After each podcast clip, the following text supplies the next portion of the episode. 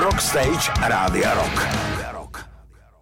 Toto je špeciálny deň s kapelou Tublatanka a ja som veľmi rád, že tu u nás v novom štúdiu sedí vzácný host, pravda? Veľmi vzácný host. Jeden z najvzácnejších, najvzácnejších hostí vôbec podľa mňa na rokovej scéne československej a legenda sám Maťo Ďurinda. Veľmi Vítaj. pekne ďakujem chalani za Ahoj. privítanie. Veľmi pekne ďakujem aj Rádiu Rock, že ma pozvalo do tohto nového podcastového štúdia. Veľmi sa teším. Máte to tu krásne. Ďakujeme. A povedz na úvod, že ako sa máš, Maťo?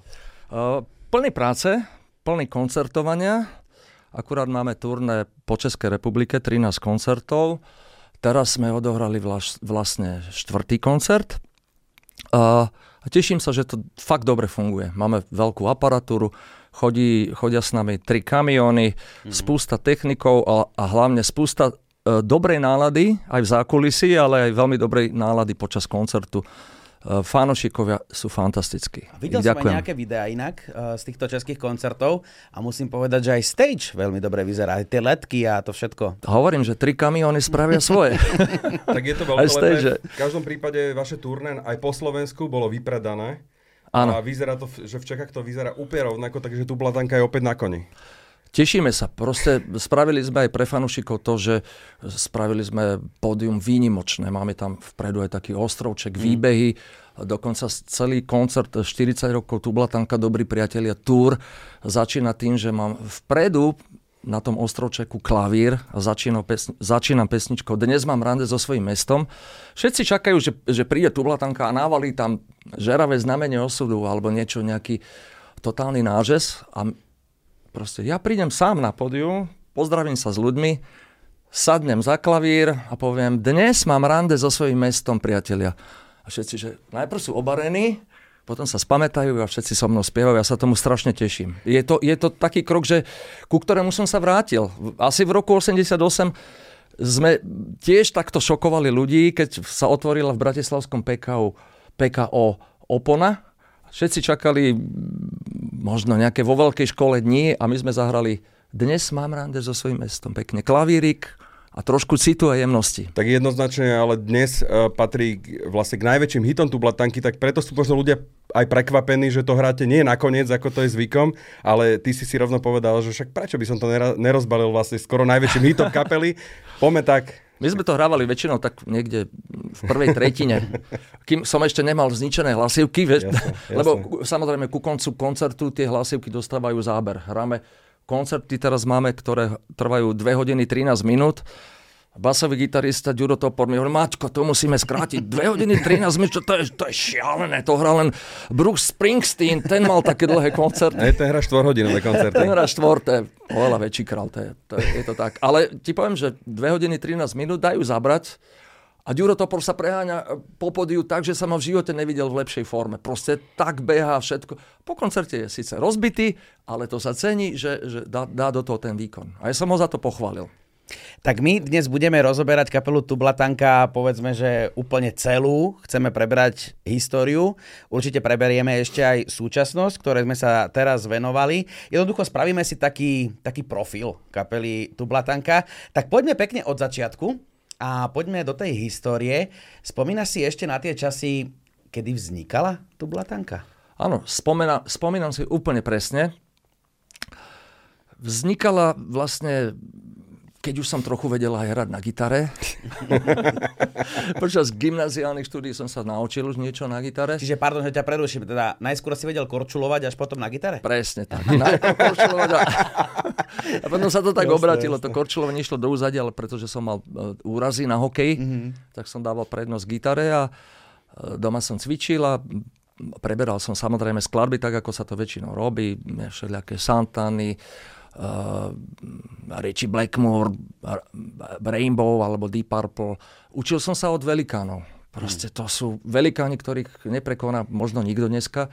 Potom prišiel Gary Moore, od neho som sa učil všetko možné, tie krásne riffy, sola a tak ďalej. To sú páni gitaristi. No a keď som už bol trošku gitarovo zdatný, tak som rozmýšľal, že by som založil e, kapelu, ktorá by hrala vlastný hudobný materiál. V tom čase to bol rok 81, 1981, v tom čase či už Bratislava alebo po Slovensku všetky kapely, ktoré už proste boli spolu a hrali, hrali väčšinou prevzatý repertoár. Hrali sa tu rôzne zábavy. Ja som predtým s jednou kapelou, kde, kde spieval Marian Grexa, ma zobrali do kapely, to sa volalo Nervy. A z toho sme tiež nacvičili taký prevzatý repertoár. Hrali sme aj niekde na záhory, Kúty, Deutsch a tieto dediny. Bavilo ma to proste. Prvýkrát som videl publikum pred sebou, zaspieval som pesničku od Mekyho Žbírku Mám svoj vek a, a cítil som sa, že ježiš, to je niečo zrušujúce stať na pódiu. Mm. No a potom som rozmýšľal, že keďže už som nejaké pesničky doma proste skladal a veril som im, že by z toho mohlo niečo byť a že by sme mohli mať nejaké publikum, ktoré príde na koncert v počte 30-40 ľudí, aj to by mi stačilo v, tom, v tých časoch. Tak som rozmýšľal, že hľadám muzikantov. Uh, jeden taký kamarát spevák, Temerav, ktorý už v tom čase mal kapelu Halušky, krásny slovenský názov, tak ten sa poznal s Ďurom Černým a s Martinom Sarvašom a povedal mi, že ja poznám veľmi dobrého bubeníka a to je Ďuro Černý, že príď do veľkých Františkanov, ja ťa s ním zoznámim. Som prišiel. Klasická krčma, bratislavská legendárna. Tak sme to v tejto krčme dali dohromady. S Ďurom sme sa poprvýkrát videli, sadli sme si názorovo. To je dôležité, aby si si s muzikantom sadol názorovo. Pospomínali sme všetky kapely, ktoré máme radi a, a, a Ďuro mal v podstate rád úplne to isté. Má rád všetky Zeppeliny, Black Sabbath, Deep Purple, Queen, ale dokonca aj Beatles, lebo niekto tak na Beatles zabúda. Proste Beatles, to, to sú melodici neprekonateľní. A trošku má rada aj napríklad funky, že level, 40, level, level 42 a, a viem, že to sa mu páčil, taký živý dvojalbum. A Ďuro bol veľký zabávač. No, a povedal, Mačo, jasné, spravíme kapelu, a hovorím, ale Ďulo, len vlastný repertoár.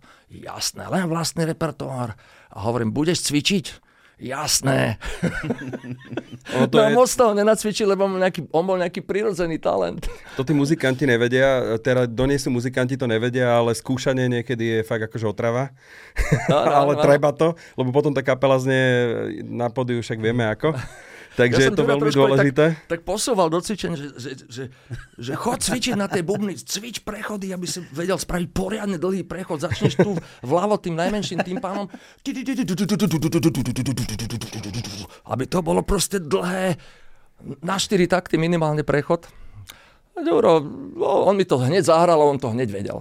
A to isté bolo, keď som ho prosil, že, do, že zožen si na žeravé, a, žeravé znamenie osudu druhý kopak a spravíme to s dvoma kopakmi. On necvičil, on si proste prifáril ešte druhý kopak, chvíľu to skúšal, chvíľu len také krumple išli z toho, skôr také krumple vyhadzoval a za chvíľu žral na tie dva kopaky podľa mňa dobre. Talent. No, on je talent. No a tam sme sa dali dokopy v tých Františkánoch s Jurom Černým a hľadali sme, chceli sme byť trio. Mm-hmm Takže do trojky sme hľadali basového gitaristu, s Ďurom sme sa zhodli, že máme radi tria, čo ja viem, trio Cream, kde hral Eric Clapton, mali sme radi aj takú progresívnu muziku, Emerson, Legend, Palmer, tí hrali tiež v trojke, Jimi Hendrix v trojke, uh, Police v trojke. A mnohé kapely hrali v trojke, len mali samostatného speváka. Ale ja hovorím, skúsme to v trojke a ja budem spievať. A nájdeme bas-gitaristu, ktorý bude hrať na basu a tiež bude spievať.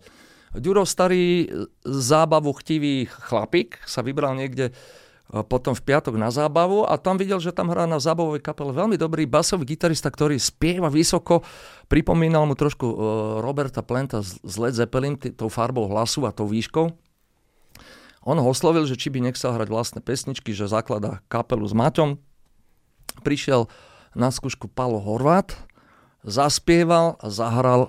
A hovorím, toto, toto je úplne vhodný človek do našej kapely. A dali sme takto dokopy toto trio. Začali sme nacvičovať prvé pesničky.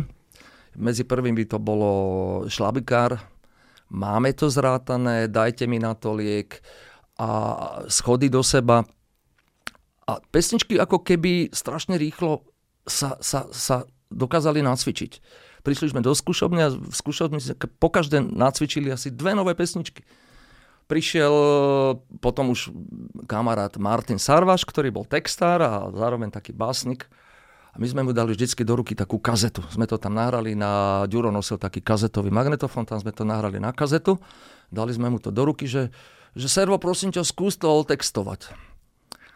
A ráno už, už boli hotové dva texty a posielal to hotové texty, posielal cez kamarátov z pivárni a tak, aby sa to nám dostalo do ruky, tak sme už, prvý text som dostal šlabikár.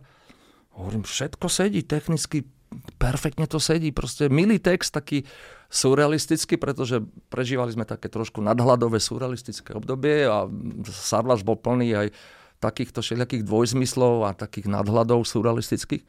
Páčilo sa mi to a, tie texty tiež proste sa rý, rýchlo tvorili. Z večera do rána boli hotové texty. A proste ten prvý album vznikol úplne veľmi rýchlo. A potom bol dosť veľmi rýchlo nahratý. A sa teším, že naberal fánušikov. Tak k prvému albumu sa určite ešte dostaneme, ale mňa ešte zaujala tá skúšobňa, keď si spomínal, že ste chodili do tej skúšobne hrať, spomínaš si možno na svoju prvú skúšobňu, kde ste ju mali? Ja, prvá skúšobňa, kde som vlastne skúsil hrať s nejakou kapelou, uh, to bolo uh, v Rybe, Ryba, na Martanovičovej ulici bývalej a tam ma jedna kapela zábavová ťahala, aby som hral proste také aj ľudovky, aj zábavové kapely, ale ja som mal tam nachystané všelijaké bústre a skreslovače a, a oni povedali, že, že tá gitara musí len tak ševeliť, že len tak trošku, aby nebola moc počuť, tak z tej kapely som rýchlo odišiel. A, a druhá skúšovňa bola u Mariana Grexu v riaditeľni na gymnáziu, ale to ešte tublatanka neexistovala. Mm-hmm. A tam sme e, vlastne s Marianom Grexom na basu a s Durom Černým nacvičili dokonca pesničku Dajte mi na to liek, ale ešte nebol text hotový. Mm. A potom vlastne prvá skúšovňa tublatanky bola tam, kde som ja chodil prvý ročník farmaceutickej fakulty a to bol taký klub hore na štvrtom poschodí na ulici Odbojárov a tam ten klub sa volá Apatik a patrí to farmaceutickej fakulte a tam sme proste chodili. Ten klub bol nevyužitý a tam sme hrávali, cvičili a tam to všetko proste nejako hravo išlo. Tak čo sa týka tublatanky, tak kedy si sa určite všetci zhodneme, že bola iná doba, čo sa týka nahrávacích štúdií a všetkých tých procesov.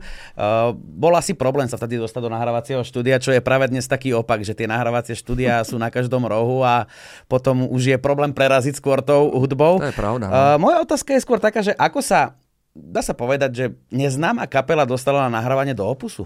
Uh, mali sme šťastie vystúpili sme na jednom festivale, ktorý sa volá Mladá vlna 82. Mm. Organizovali ju Ríšo Miller v Bratislavskom PKO, ktoré dneska žiaľ už neexistuje. A on bol spolužiak Ďura Černého, chodili na Vysokú školu muzických umení a Ďuro mu hovoril, že máme kapelu, že hráme Big Beat, máme už nacvičených 7 pesničiek a Ríšo, keď máte, tak poďte vystúpiť, ale ako predkapela vás nikto nepozná, poďte do PKO, organizujem tu taký koncert. Tam sme vystúpili, dali sme si na seba slovenské kroje, zahrali sme 6 vlastných pesniček a jednu prevzatú od kapely Who, Pinball Wizard. A, a sme ani nečakali a, a ľudia sa postavili a začali nám tlieskať a, a proste kričať. Dostali sme šok, že sa to ľuďom hneď na prvýkrát páčilo. A dôležité je, že sa to páčilo aj tzv. hudobnému redaktorovi, zodpovednému z opusu, Milanovi Vašicovi, ktorý rozhodoval o tom, že kto proste vydá dosky. Alebo nie, keď nie rozhodoval, navrhoval ich riaditeľovi mm. opusu.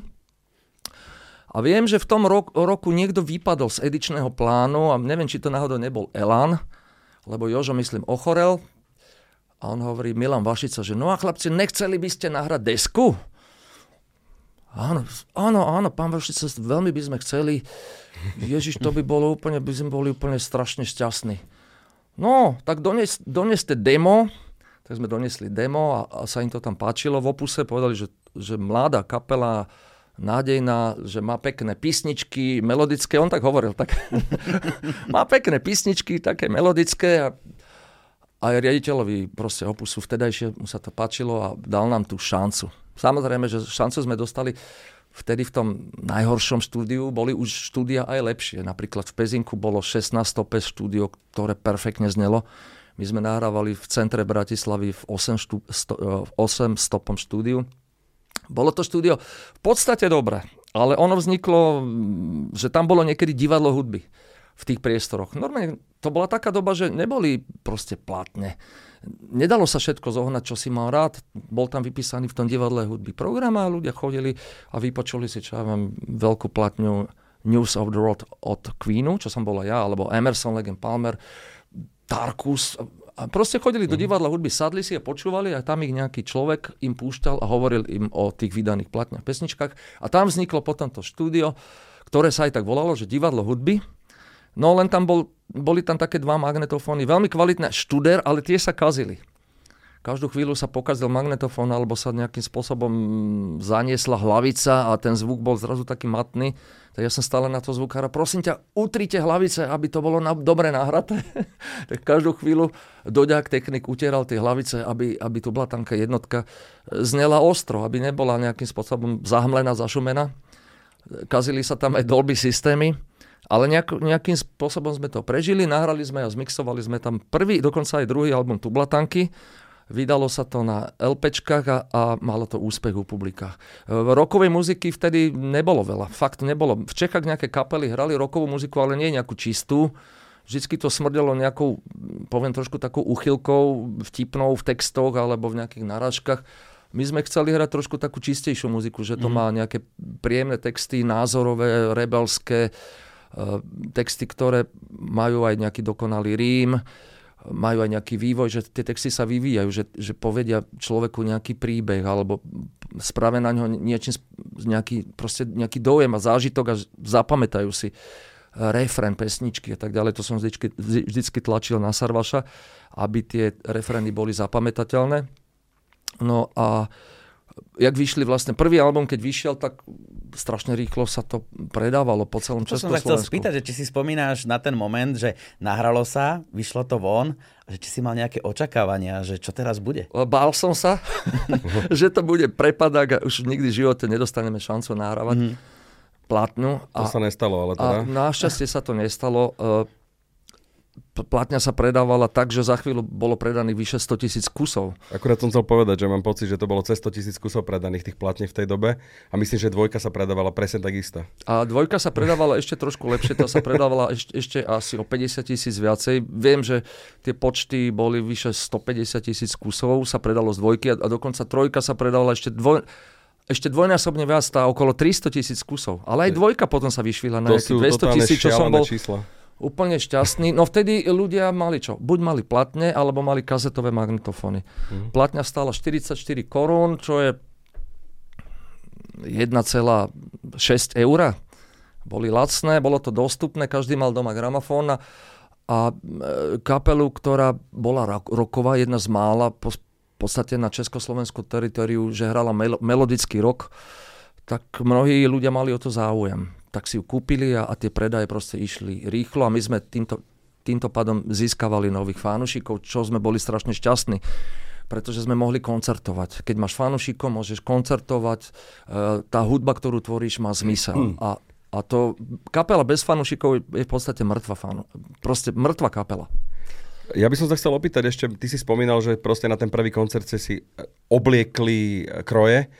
Koho to bol pre Boha nápad, že ste si dali kroje? Lebo, to je, lebo to, je, to je naozaj že veľmi neštandardné na tú dobu a na rokovú kapelu, povedzme si otvorené, Maťo, že asi by ťa to dnes nenapadlo, hej? Áno, nebol to môj nápad, priznám okay. sa. A to sme vlastne asi tak 2-3 týždne pred prvým vystúpením tej mladej vlny, čo Rišo Miller organizoval, okay. sme sa stretli v skúšobni, na, v tom Apaty klube na farmácii a hovoríme, čo si dáme na seba na tento prvý koncert. A ja som bol z okolností uh, v Anglicku v tom lete a doniesol som si koženú bundu so strapcami, kožené nohavice, pyramidkové obojky, pyramidkové opasky, výstrojený na totálny heavy metal alebo proste hard rock. A to, jak sme sa tam bavili, a Sarva s Černým, dajme si k tomu slovenské kroje, to bude bomba. Hovorím, slovenské kroje? Fakt? K Big kapele? Že áno, že to, to bude nadhľad, to bude surrealizmus. Jak som hovoril, že oni mali vždy mm. radi tieto kontrasty, proste sa vy, vyžívali aj v surrealistických filmoch. Chodili, chodili sme do, do kina, do, vlastne, do, v centre mesta bol taký proste klub, filmársky klub. Tam sme sa stretávali aj s, filha, s filmármi, aj s režisérmi. Takže sme boli takí veselí, nadhľadoví. A Sarvaš, no fakt, dajme si kroje. Ďuro Černý úplne, dajme. A Palo Horvat to zakontroloval, ježiš, to je dobrý nápad, že dajme si aj názov kapely, že Oštiepok. Lebo boli halušky, tie boli známe. Boli, boli, boli proste kapela halušky, už bola známa s tým Temerafon, čo ma zoznámil s Černým a so Sarvašom. Oni už koncertovali, vždycky im prišlo aj 200-300 fanúšikov, možno aj viac na koncerty. Oni už niečo znamenali. Volali sa halušky, a tak Horvat, tiež surrealista, povedal, tak sa volajme Oštiepok. Len to už vôbec nie. E, ja by som sa vrátil úplne na začiatok tej tublatanky ešte. Mňa by zaujímalo, ktorú pesničku ste možno spravili, že, že úplne, že totálne, že prvú, alebo že ktorú si ty napísal, že prvú a tej ti dal aj Sarvaš text, lebo si hovoril, že to bol tuším šlabikár, ale asi to nebola prvá skladba, ktorú si ty urobil na gitare. Áno, nebola, nebola, to, ne, nebola to prvá skladba, bola to prvá otextovaná skladba, mm-hmm. bol šlabikár. Prvá skladba, ktorú som ja zložil, bol Môj starý dobrý kabat. To je moja obľúbená ináč, musím ti povedať. Ďakujem, jedna ďakujem. z najobľúbenejších. Vlastne Ona je taká milá, taká hravá, taká detská, taká melodika. Tá vyhrávka proste. melodická na začiatku je proste, to, to ti urobí dobrú Tu som náladu. zložil na klavíri tú výhrávku, pekne som... Počkaj, počkaj, takže ty skladaš na klavíri pesničky, Maťo? Uh, málo ktoré, ale túto výhrávku, aj, aj ten uh, môj starý dobrý kabat som zložil aj na, kla- na klavíri, aj na gitare. A sa pamätám, že jak k tejto pesničke došlo, to som chodil ešte na gymnázium. Sedel som v lavici s veľmi talentovaným a vynikajúcim gitaristom Andrejom Šebanom. OK, to všetci poznajú asi. A celé, celé e, hodiny sme sa bavili o, o muzike, čo máme radi, kto je aký gitarista, sme si navzájom hovorili, kto koho má rád. Andrej poctivo chodil vždycky domov zo školy, cvičil všetky možné uh, gitarové sóla od Velikánov, od Richie Blackmura a mnohých ďalších, od Pink Floyd. Uh, a jedného dňa som hovoril, že mám takú pesničku, že či by sme ju Andrej nenahrali doma, pretože mi strýko doniesol z Rakúska kotúčový magnetofón, taký veľký, také dva kotúče tam boli, a že tam sa dá nahrávať s mikrofónom a dá sa tam robiť aj playback. Tak sme prišli do mojej, po vyučovaní do mojej detskej izby a tam sme začali s automatickým bubeníkom Electroharmonix, taký prvotný automatický bubeník, čo vyrobila jedna firma, veľmi taká kultová. Tak tam sme nastavili taký rytmus, ktorý sa hodil k tej skladbe a začali sme tam robiť gitary. Ja som najprv nahral basovú linku. Andrej tam potom nahral uh, vlastne začal vrstviť gitary.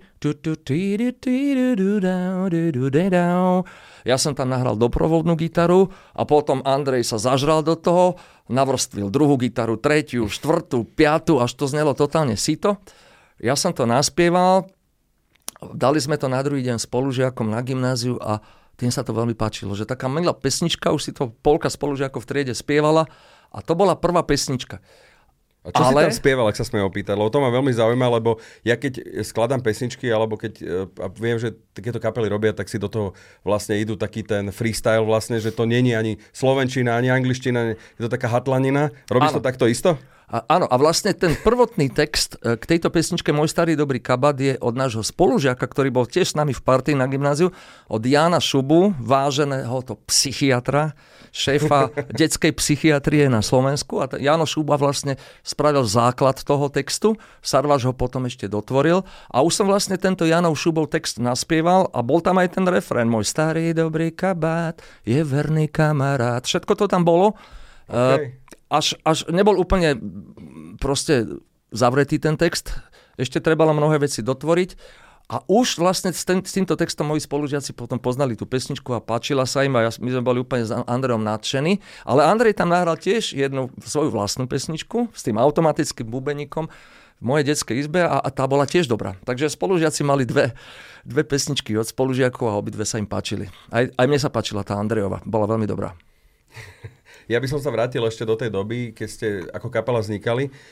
Vtedy sa už aj u nás, aj keď sa nedali možno kúpiť platne alebo niečo, ak si hovoril, ale ľudia e, si tak ľudovo vytvárali, že našivky a písali si na bundy. Jaký to bol prvýkrát pocit, keď si možno niekoho videl s nápisom tublatanka naozaj fixkou, jak sa to kedysi robilo, e, na džiske, proste na riflovej bunde, ako má sci-fi teraz Prvýkrát napríklad. som to videl na teniskách. A OK, OK. Mm-hmm. Keď sme začali pros- proste hrať koncerty po Slovensku, už som to potom napríklad videl na koncerte v Banskej Bystrici.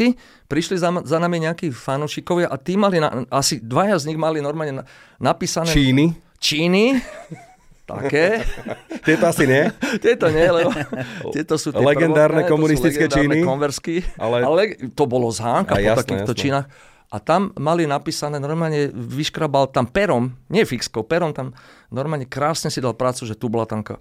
A mne srdce poskočilo, že Ježiš, veľmi si ťa vážim, že ty máš normálne tublatanka na teniska. A on mi hovorí, ten chlapík, že ono, že, že veľmi dobrá kapela, že má doma nejaké nahrávky z koncertu, že si to nahral z kazetového magnetofónu od nejakej kamarátky, ktorá bola na koncerte v Bratislave a už sa to dostalo aj do Banskej Bystrice. Takže Perfectne. tak sa to pre, pekne šírilo kazetovými magnetofónmi, nahrávkami. Všetko bolo vtedy také milé. Ľudia mali proste záujem o, o muziku. Dneska máš na Spotify celý svet muziky a ani to nepočúvaš. Nestíhaš to počúvať. Nestíhaš, no. Bolo to pred, predtým trochu iné. A vy ste mali vlastne niekedy, že vlastné našivky máte? Robili ste našivky? Áno, máme ich aj teraz. Máme ich aj teraz, uh, konečne. A kúpuje sa to stále? To ma Ale zaujíma. vieš čo, áno. vieš čo, áno, vždycky si to niekto kúpi. Minule som videl, napríklad mali sme teraz zraz fanúšikov z celého Československa. Mali sme to na Morave v jednom krásnom prostredí. To som chcel spomenúť, lebo toto je veľká vec, aby ste teda vedeli, že v Amerike a po svete všetky veľké kapely robia také eventy pre svojich fanúšikov, robia cruisy, teda na lodi napríklad urobia, alebo urobia to sa nejaký, mi páči, no. nejaký hotel alebo niečo proste prenajmu a majú tam iba svojich fanúšikov. A toto robí tu Blatanka ja som s tebou vtedy telefonoval, lebo vám vyšiel vtedy nový album, tuším, a, a vy ste urobili k tomu event a vy ste to mali vypredané. Urobili ste to nieraz, ale dvakrát, tuším. Áno, teraz sme mali už vlastne druhý tak, takéto na druhé stretnutie. Robíte, je to na Morave. Mm. Je to len 55 minút z Bratislavy. Volá sa to, že vinažství u kapličky a je to v takej dedinke a je to hore na kopci. Dookola sú samé vinohrady a potom tam prídeš, tam je krásny e, proste areál s izbami, hotelovými izbami, apartmánmi. Celé je to také uzavreté, perfektné. Dole je taká, tam sme hrali, koncertovali, je to taká pivnica vinárenská, mm. obrovská, s takými klembami tam sme mali pre fanúšikov koncert, potom sme tam mali e, autogramy jadu v takej ďalšej miestnosti, ktorá trvala skoro 5 hodín. Sme sa tam podpisovali, fotili s fanúšikmi. Ale ty si mi hovoril, že vy tam dokonca, že prvý deň ste robili, že, že diskotéku pre nich, že ste hrali to, čo máte radi. áno, áno. Že to, je, to sú proste podľa mňa také veci, že vy tam dojdete, čo ste púšťali CDčka, alebo čo? Ak áno, bol tam normálne DJ, ktorý predtým chvíľu zabával, spravil tú dobrú atmosféru a potom sme my prišli na pódium ako DJ prvýkrát v živote. Ty a Ďuro Topor, hej? Ďuro Topor, Topor aj, aj Peťo Šloser. Aj Peťo Šloser? Jasné. Okay, okay. A každý... To museli byť metále zase Každý mal pustiť prípade. svojich 6-7 najobľúbenejších pesničiek.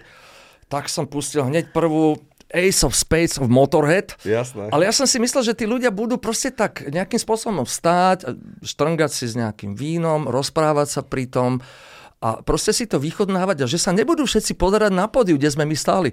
Ale oni si mysleli, že to je náš koncert. to nebol koncert a oni normálne všetci napriahnutí. Ja som pustil, že hovorím, moja obľúbená kapela Motorhead, bol som na troch koncertoch a táto táto pesnička ma fakt zrušuje. Ja mám normálne zimomriavky, keď to pustím. Chcel by som mať e, auto so subwoofermi a pustiť, ak idem po bratislavských uliciach a ruším všetkých tých repových fanošikov a púšťam Ace of Spades, proste to je proste niečo šialené. To som pustil a všetci začali normálne skákať.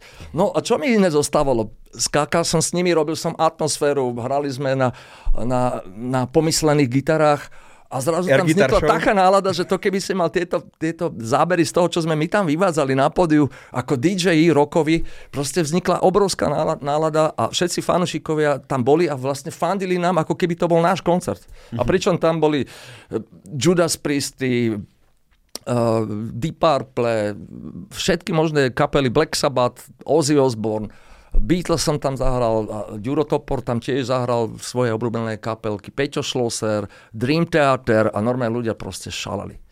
A, tak... a som bol po, potešený. Nebol to koncert, ale, ale čo najmenej zostávalo. Ja som myslel, si myslel, že fakt budú piť, nebudú sa dívať na podiu a budú si muziku vychutnávať, že niekto si tam sadne za stolo, ale oni si mysleli, že to je koncert. tak sme to, spravili koncert. Bola to party proste. Klasická roková. A na týchto vašich stretnutiach tam um sa stretnú s vami tí fanúšikovia, pokecáte, možno si pripijete, rozprávate nejaké zážitky, alebo čo tam všetko Áno, je? bola aj beseda, teraz sme mali aj besedu. Mm-hmm. Ja som hneď na začiatku vyhlásil, že môžete sa pýtať úplne na všetko. Odpovieme na všetky otázky, aké nám dáte. Akorát Juro Topor ma upozornil, pozor, máme tu naše ženy a deti. Lebo toto je ďalšia otázka, ktorú sme ti chceli položiť. Jak to bolo s, fan, s faninkami na začiatku kariéry a ako to je teraz? No, Lebo tých, fa- tých faniniek je určite kopec. Hej, to si je, povedzme je, otvorenia na začiatku tej kariéry. To sa teším. Ty, ty si stále fešák, že aj ja ako chlapík to môžem povedať. Nie? Áno, áno. Sme si povedali, jak si došiel, že sakra Maťo, ty vyzeráš lepšie ako ja a si, dajme tomu, o minimálne o jednu generáciu staršie Ďakujem, ako no ja. nepijem toľko ako ty. Ja tiež nepijem. Nefajčím to by si sa divil, ale tiež nepijem ani nefajčím. To ne, Neponocujem to- to- toľko to- ako ty. Toto. Nie taký nočný život, jak ty, že že ráno prichádzaš domov. Hej, hej. No v každom prípade, ako to teda je? Povedz nám aspoň toto, lebo predsa toto určite zaujíma všetkých fanúšikov tu Blatanky. Ako to je s tými babami teraz? To bolo strašne zlaté obdobie. Ja som sa tešil, my ako roková kapela sme mali strašne veľa fanušik, fanušiček. To bolo 50 na 50. Proste polka, polka nášho publika tvorili faninky. A to boli proste zlaté, jemné, krehké dievčatka, ktoré mali vtedy 15, 16, 17, 18 rokov, ktoré boli proste zlaté aj na pohľad. Boli veľmi, veľmi proste milé, pekné, fandili nám a boli to rockerky. Predstav si, že rok 1983, keď sme začínali koncertovať a vidíš tam takéto zlatička v publiku. Proste dneska, dneska to už nevidíš, ani keď ideš na, na, na nejaký rokový koncert, nevidíš tam, že by tam boli proste mm, mladé dievčatá, ktoré fandia rokovej muzike. A ja, ja som sa proste veľmi tešil, že, že toto publikum e, vydržalo. S nami sa posúvalo rokmi a rokmi. Tieto fanoš, fanošky nám zostali verní, verné aj vlastne celé 80. roky, preklenuli s nami aj 90. roky minulého storočia a sú nám verné, verné až doteraz, že chodia na koncerty, ja ich tam vidím, mnohé si pamätám, chodia za mnou s rôznymi fotografiami a mm. povedia, že Maťo, pamätáš, keď sme sa fotili v Pardubiciach v 86. Hovorím, Ale na to sme sa Jasné. úplne nepýtali, Maťo. Čo? My, My sme sa úplne na toto nepýtali, my baby. chceme vedieť tie, tie naozaj, lebo vy ste podľa mňa zažili presne to, čo už nezažije nikto z nás, z týchto nových generácií, lebo kapely ako Motley Crue, alebo proste uh, Bon Jovi, neviem, vy ste boli vlastne táto trieda na Slovensku a v Československu vlastne a mi nehovor, že ste nemali nejaké grupy, ktoré s vami chodili, že reálne na turné. no grupy stáli vždycky... Pani manželka, vypnite si, vypnite si teraz záznam. Maťo, povedz, ak to bolo. No, povedz, Eh, Poviem povedz. všetko, nie úplne. Lebo, lebo toto je to, čo nás zaujíma. Však jasné, že máte ste pekné fanúšičky. Jasné, že ste mali pekné fanúšičky, to my vieme.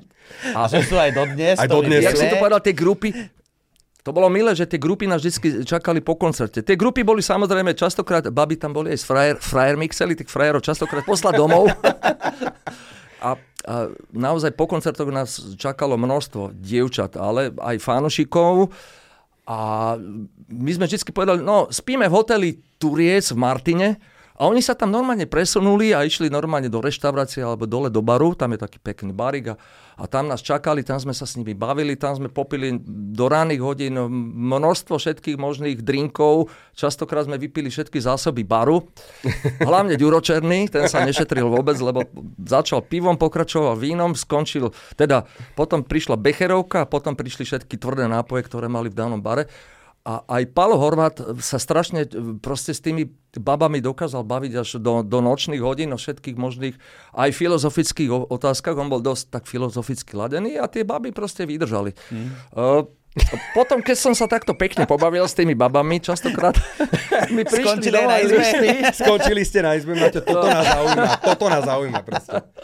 prišli domov aj, aj listy, že, že Maťo, že Maťo, že si mi sympatický, že, Takto, Že chcela by som s tebou chodiť. Malých ďurindov po Slovensku. Nie, to, som, to, to viem, že nie. Dobre, som dobre, zodpovedný. dobre, dobre, nie, dobre, nemám, dobre, nemám. dobre. A keby som sa aj náhodou dozvedel, že, že nejaký malý Ďurinda e, je tu na Slovensku alebo v Čechách, tak by som určite ho našiel a staral by som sa ho a by som ho strašne mojkal a mal by som ho rád, aj keby mal dneska už 25-30 rokov, určite by som sa o ňo staral a by som dával mu proste všetko, čo potrebuje k životu.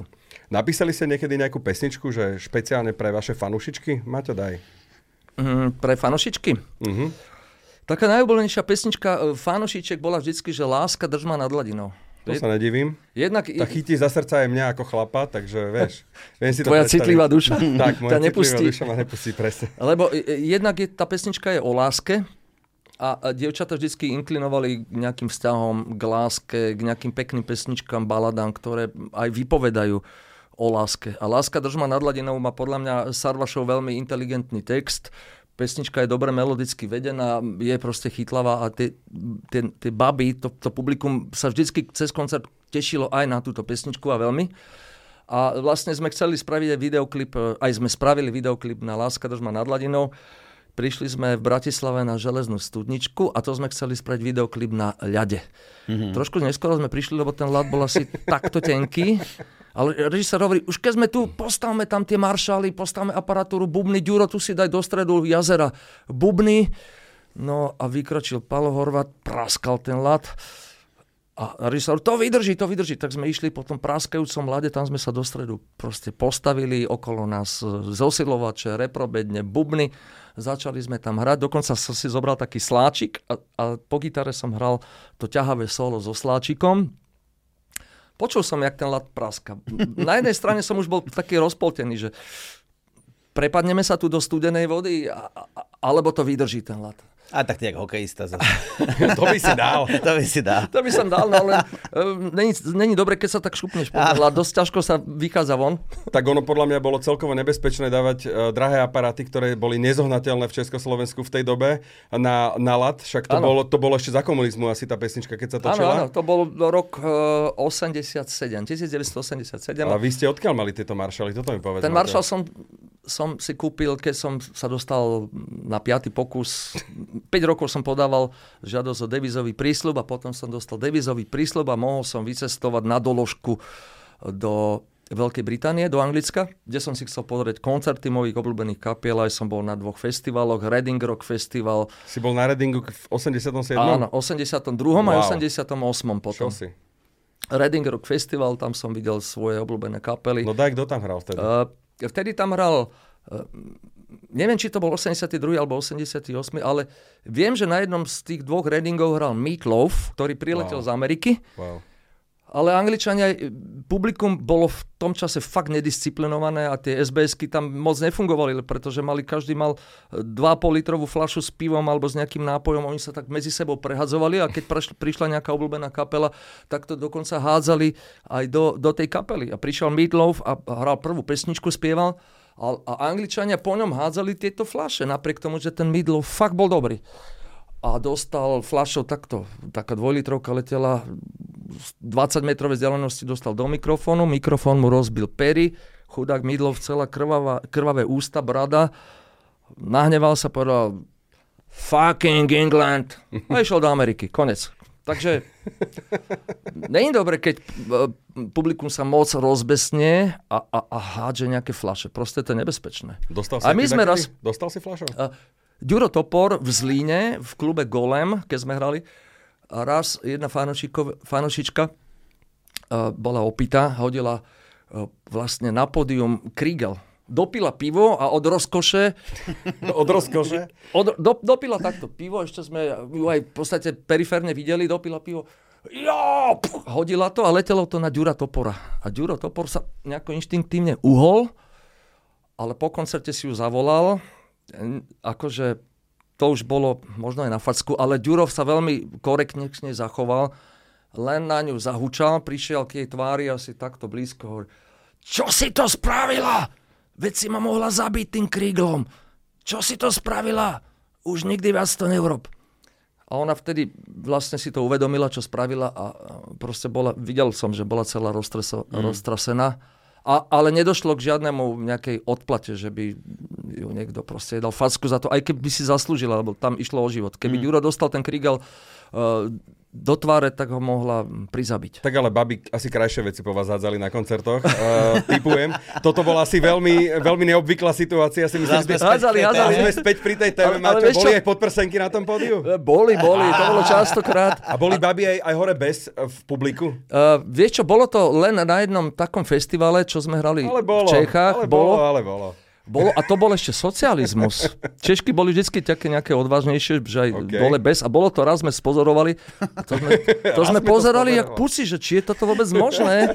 Nejaký rok 88 a normálne babenka bez podprsenky sa tam exhibicionizovala Spievala tam s nami nejakej, skúsime to cez vesmír. Možno, že ona, skúsime to přes vesmír.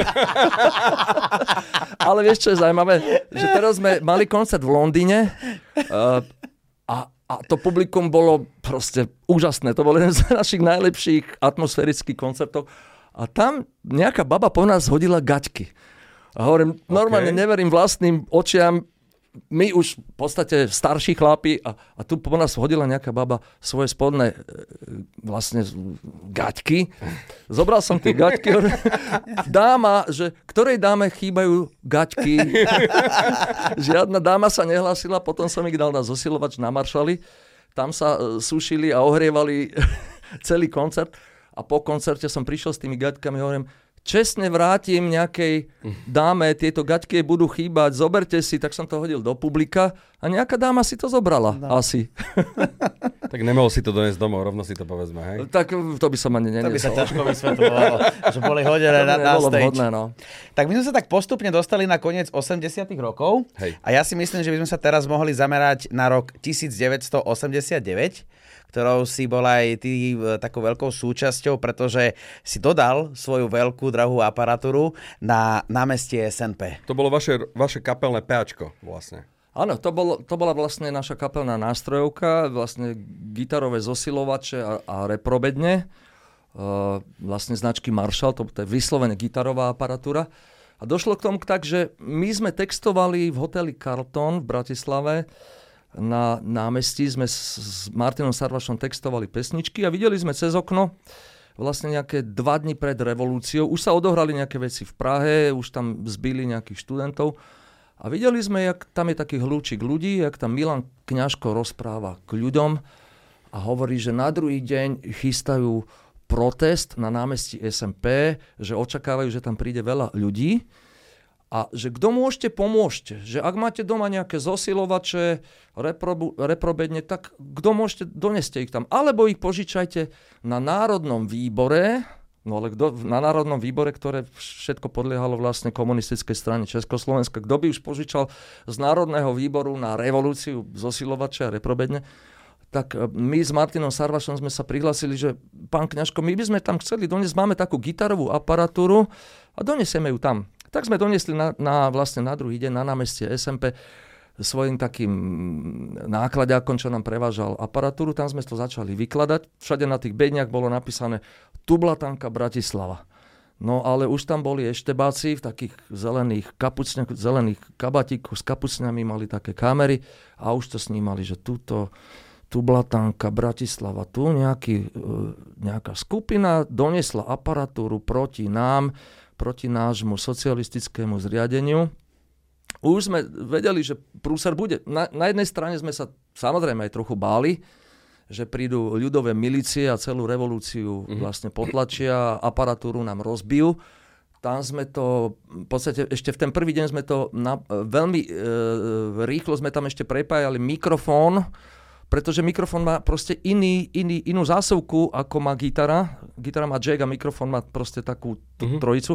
Tam sme to ešte rýchlo za, za, za kulisami uh, letovali, potom sme to rýchlo zapojili. Ja som šteloval na zosilovači, aby ten mikrofón na gitarovom zosilovači dobre znel. Do, dokonca aj mikrofón vlastný som tam doniesol takú šúrku SM58. Išlo to, Ďuro Černý doniesol praktikabel, praktikabel vlastne mm-hmm. podstavec pod bicie, z toho sme spravili pódium, ktoré tam bolo prvé 4 dní revolúcie bolo vlastne e, pódium z praktikablu a na, tam vystupovali na tom praktikabli všetci. Alexander Dubček, Václav Havel, Čarnogórsky, no proste celá tá plejada, Janko Budaj, Milan Kňažko vystupovali a robili tam revolúciu. Ešte sa pamätám, že asi tretí deň, to, to, lebo sme ho nehávali vlastne tam, to pódium, ale sme ho dali na SMP vzadu za tie sochy, mm. tam bolo a, a bola strašná zima. To bola námraz, námraza a v ten deň mal prísť Alexander Dubček a sa pamätám, prišiel, ale to, to, to pódium bolo úplne zmrznuté. Tak sme mu ešte pomáhali, sme ho držali za ruky, aby sa nešmikol na tom pódiu, vyšiel tam, potom už tam ustal to na tom pódiu a mal prejav. Boli sme veľmi radi, že sme mohli pomôcť revolúcii, pretože ja, ja aj celá kapela sme demokraticky ladení a nechceli sme žiť za železnou oponou, nechceli sme žiť pod vplyvom Sovietskeho zväzu a chceli sme žiť proste v demokracii, e, skôr v prozápadnej orientácii, mm-hmm. tak, aby ľudia mali tu práva, aby bola sloboda prejavu a tak ďalej.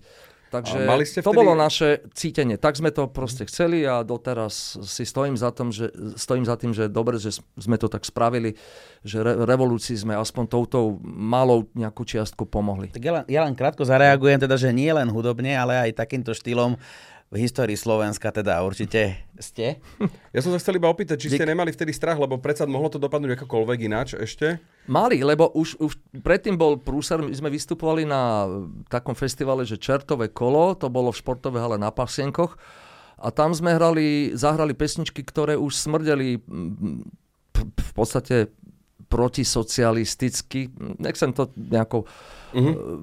Ťažko sa povedať. Boli odvážnejšie textovo proti, proste. Proti, proti režimovo. Uh-huh. Proti tomu režimu boli pesničky Pravda víťazí, Žeravé znamenie osudu, Som dieťa plameňov, Cestu vám uh-huh. osvetlím, ktoré bolo pova- považované aj za taký rebelský song, akože na, po- na počesť Jána Palacha, ktorý sa na protest e, e, zriadenia pod vplyvom Sovietskeho zväzu komunistického zria- žiaľ upálil v Prahe. E, Zahrali sme tam Skúsime to cez vesmír, Pravda víťazí, Žaravé znamenie osudu, Judáš, ktorá, ktoré, uh-huh. ktorá bola tiež v podstate závadná pesnička. A už vtedy som bol predvolaný na štátnu bezpečnosť, na bývalú ulicu februárového víťazstva. Uh-huh. Dvakrát som tam bol na tej februárke, kde som bol proste vypočúvaný, že čo chceme povedať tými textami, prečo máme také nesocialistické vystupovanie, prečo tak na podiu skáčeme a prečo robíme pohyby, ktoré nejako nezapadajú do toho režimu. E, Prečo sme oblečení v slovenských krojoch a hráme rokovú muziku, tak som to tam všetko vysvetloval. Posadili si ma tak pekne ku, ok- ku oknu, pálilo na mňa slnko, bolo mi fakt ako dosť nepríjemne tieto, čeliť týmto otázkam. Bolo to celé proste v neurotickom duchu, nevedel som proste, čo ma čaká, lebo vyšetrovania na EŠTB nikdy nebola jednoduchá vec. Uh-huh. A prišla zápisnica z tohto EŠTB aj mne na vysokú školu, kde to riadite, teda dekan fakulty farmaceutickej musel so mnou riešiť. A vlastne jednou nohou som bol ako keby vyhodený aj z farmácie za, za to, že sa to tieto či už texty alebo e, kapela, že smrdela určitým, uh, určitými názormi. Už jednou nohou som bol ako keby aj vyhodený z vysokej školy. Našťastie nejakým, nejakým spôsobom potom v 89. prišla revolúcia a, a prišiel nový vietor a prišla prvá demokracia. A skladba Pravda víťazí sa stala vlastne takou nepísanou hymnou e, celej revolúcie u nás. To sa teším, že vlastne tá pesnička bola, my sme ju vydali rok ešte pred revolúciou, mm. roku 1988, vyšla na albume Žeravé znamenie osudu. Potom sme ju aj niekoľkokrát zahrali e, na revolúcii.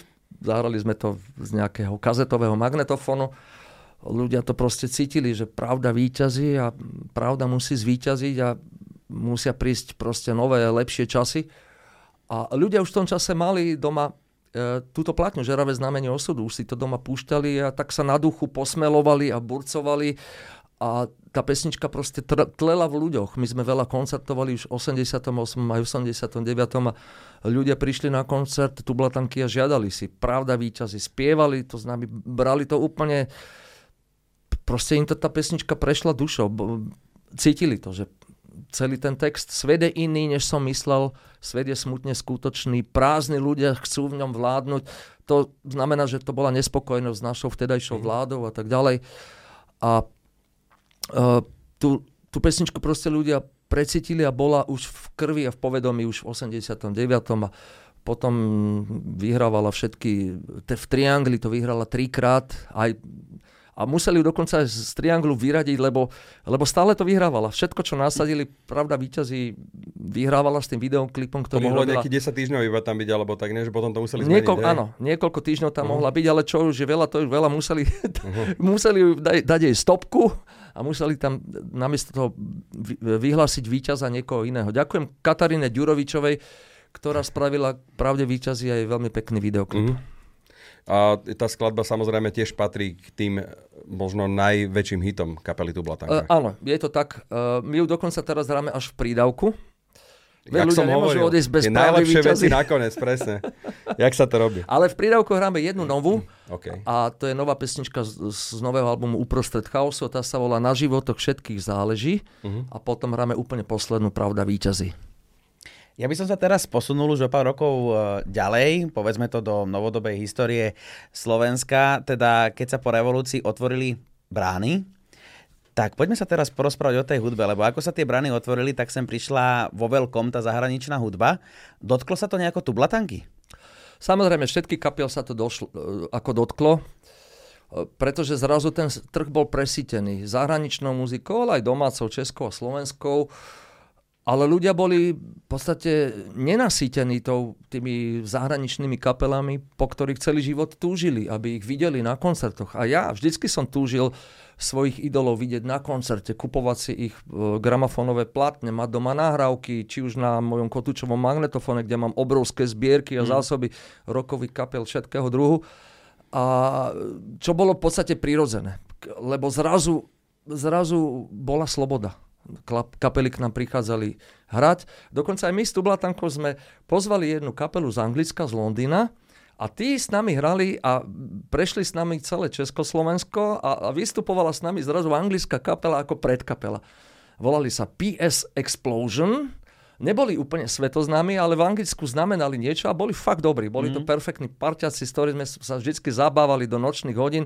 Oni keď videli, jak vyzerajú uh, žúrky, tublatanky po koncerte, tak boli úplne šokovaní, že to ani u nich v Anglicku nie je také driveové.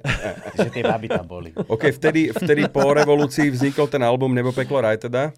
A, a Počkaj, môžeme si ho ukázať, podľa mňa ho tu máme. A mne sa vieš čo páči? Vy tam máte na druhej strane toho obalu také, mm. také kysacké, by som povedal, až vizuály. Je to na schvál? Bolo to tak mienené trochu, Maťo? Áno, toto, toto je ten toto extrémne farebný album. obal. Extrémne farebný. Tá rúžová tam je úplne, že geniálna. Potom poviem niečo k tomu no. obalu.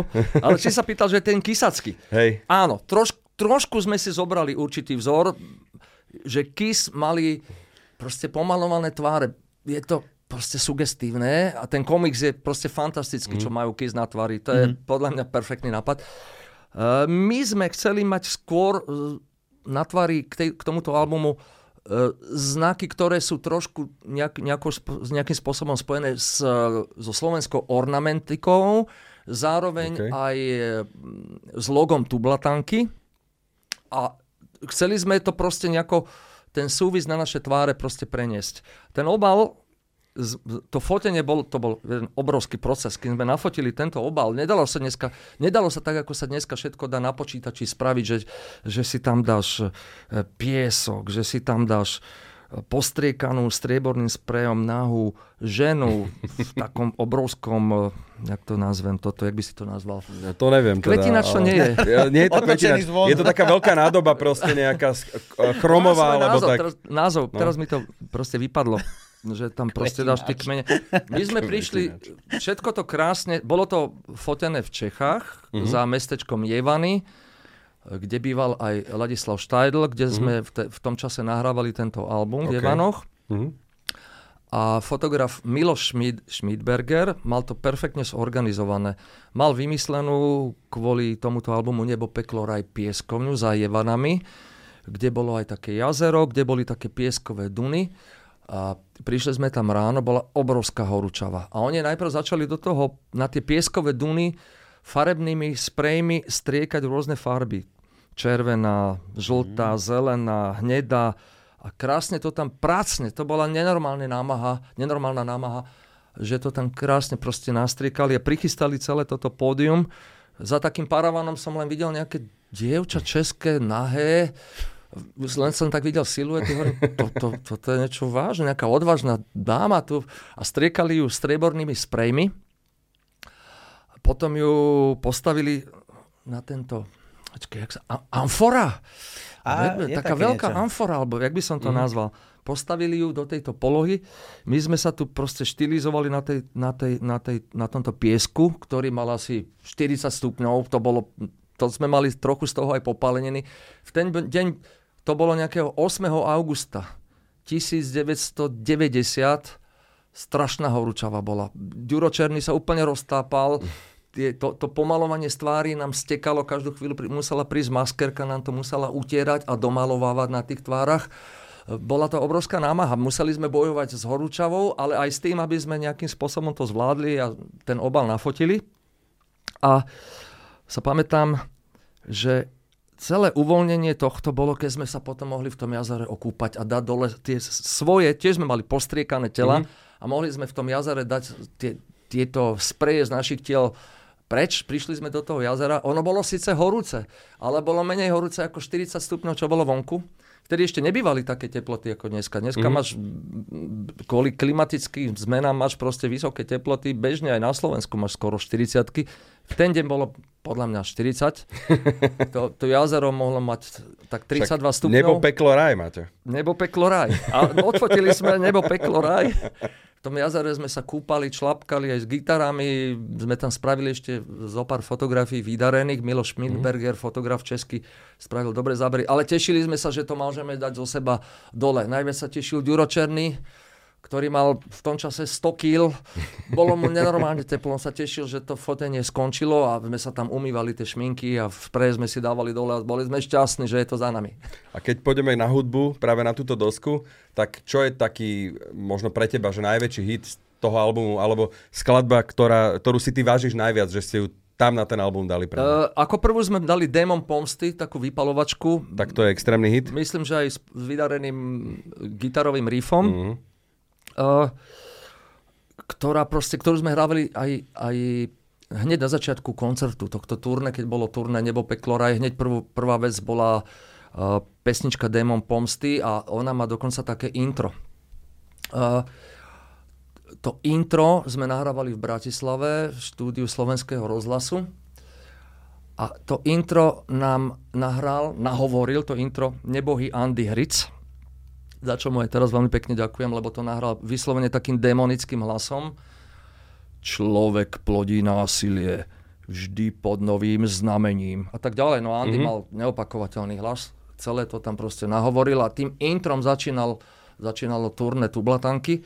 Jeden z najväčších hitov tam bola pesnička Matka. No ale aj mnohé ďalšie. Palo Horvat tam pridal tiež vydarené pesničky Viem kam ísť, uh, potom e, ja som mu napísal pesničku Palovi na Palov hlas Smrť a sláva.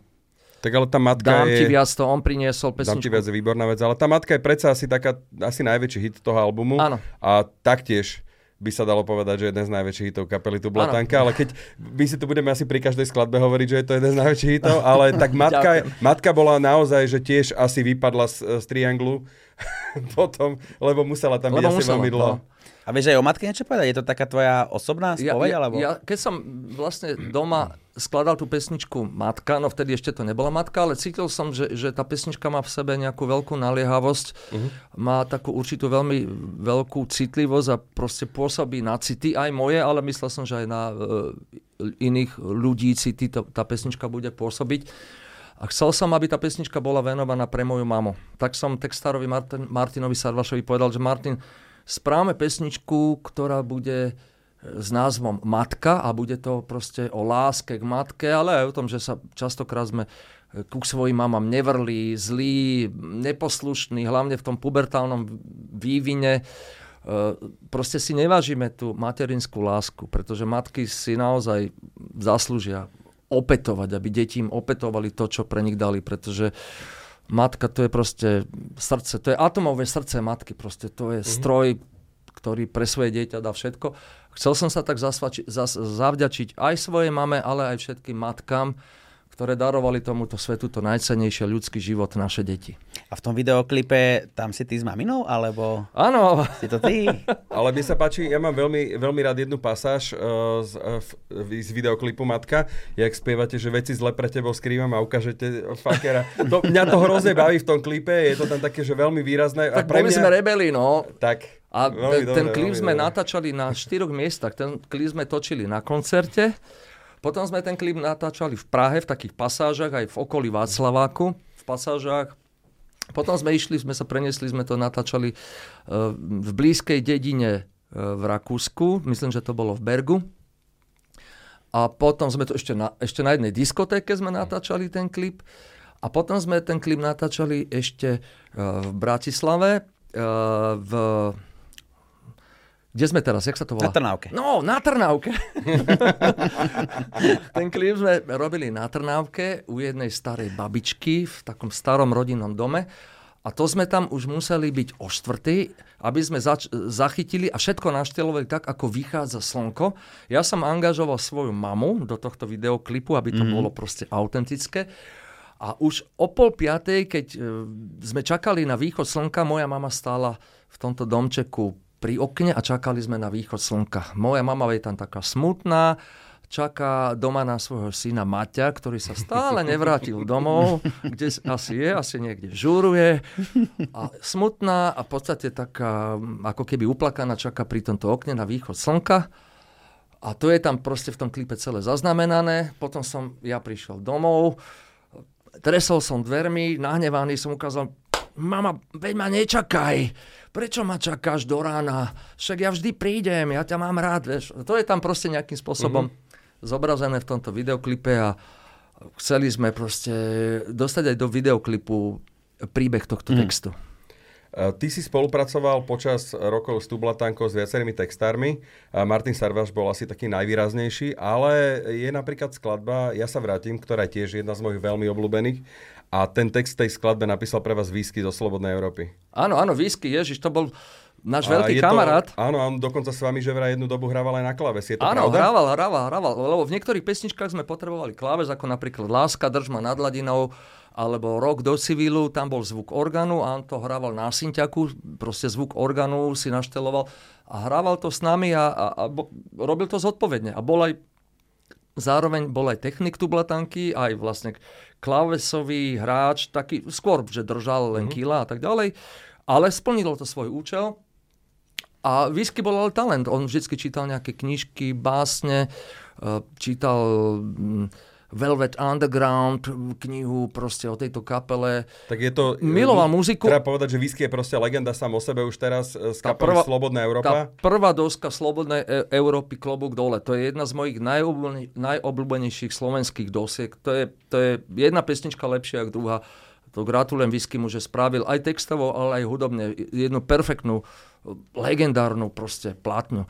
A vlastne ja som oslovil Whiskyho, lebo som videl, že má básnické črevo, že či by mi na, ten, na tento album nespravil uh, niekoľko pesničiek, ktoré boli v tom čase voľné, voľných.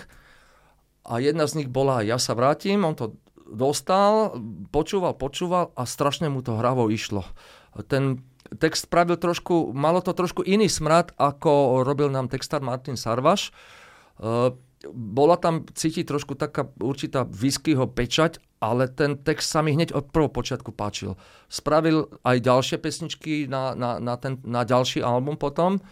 Spravil pesničky znova sám v uliciach, viem, čo chceš a mnohé ďalšie a ja som bol s ním ako s textárom veľmi náčený. Myslím si, že potom toto prvotné textovanie on potom využil v Slobodnej Európe, kde spravil parádne dosky. Ale keď sa rozprávame o skladbe Ja sa vrátim, tak treba určite spomenúť aj videoklip, ten je veľkolepý. Veľkolepý pred priorom no. bratislavským na kamenom námestí. Dobrý časy, to bolo obrovské. No.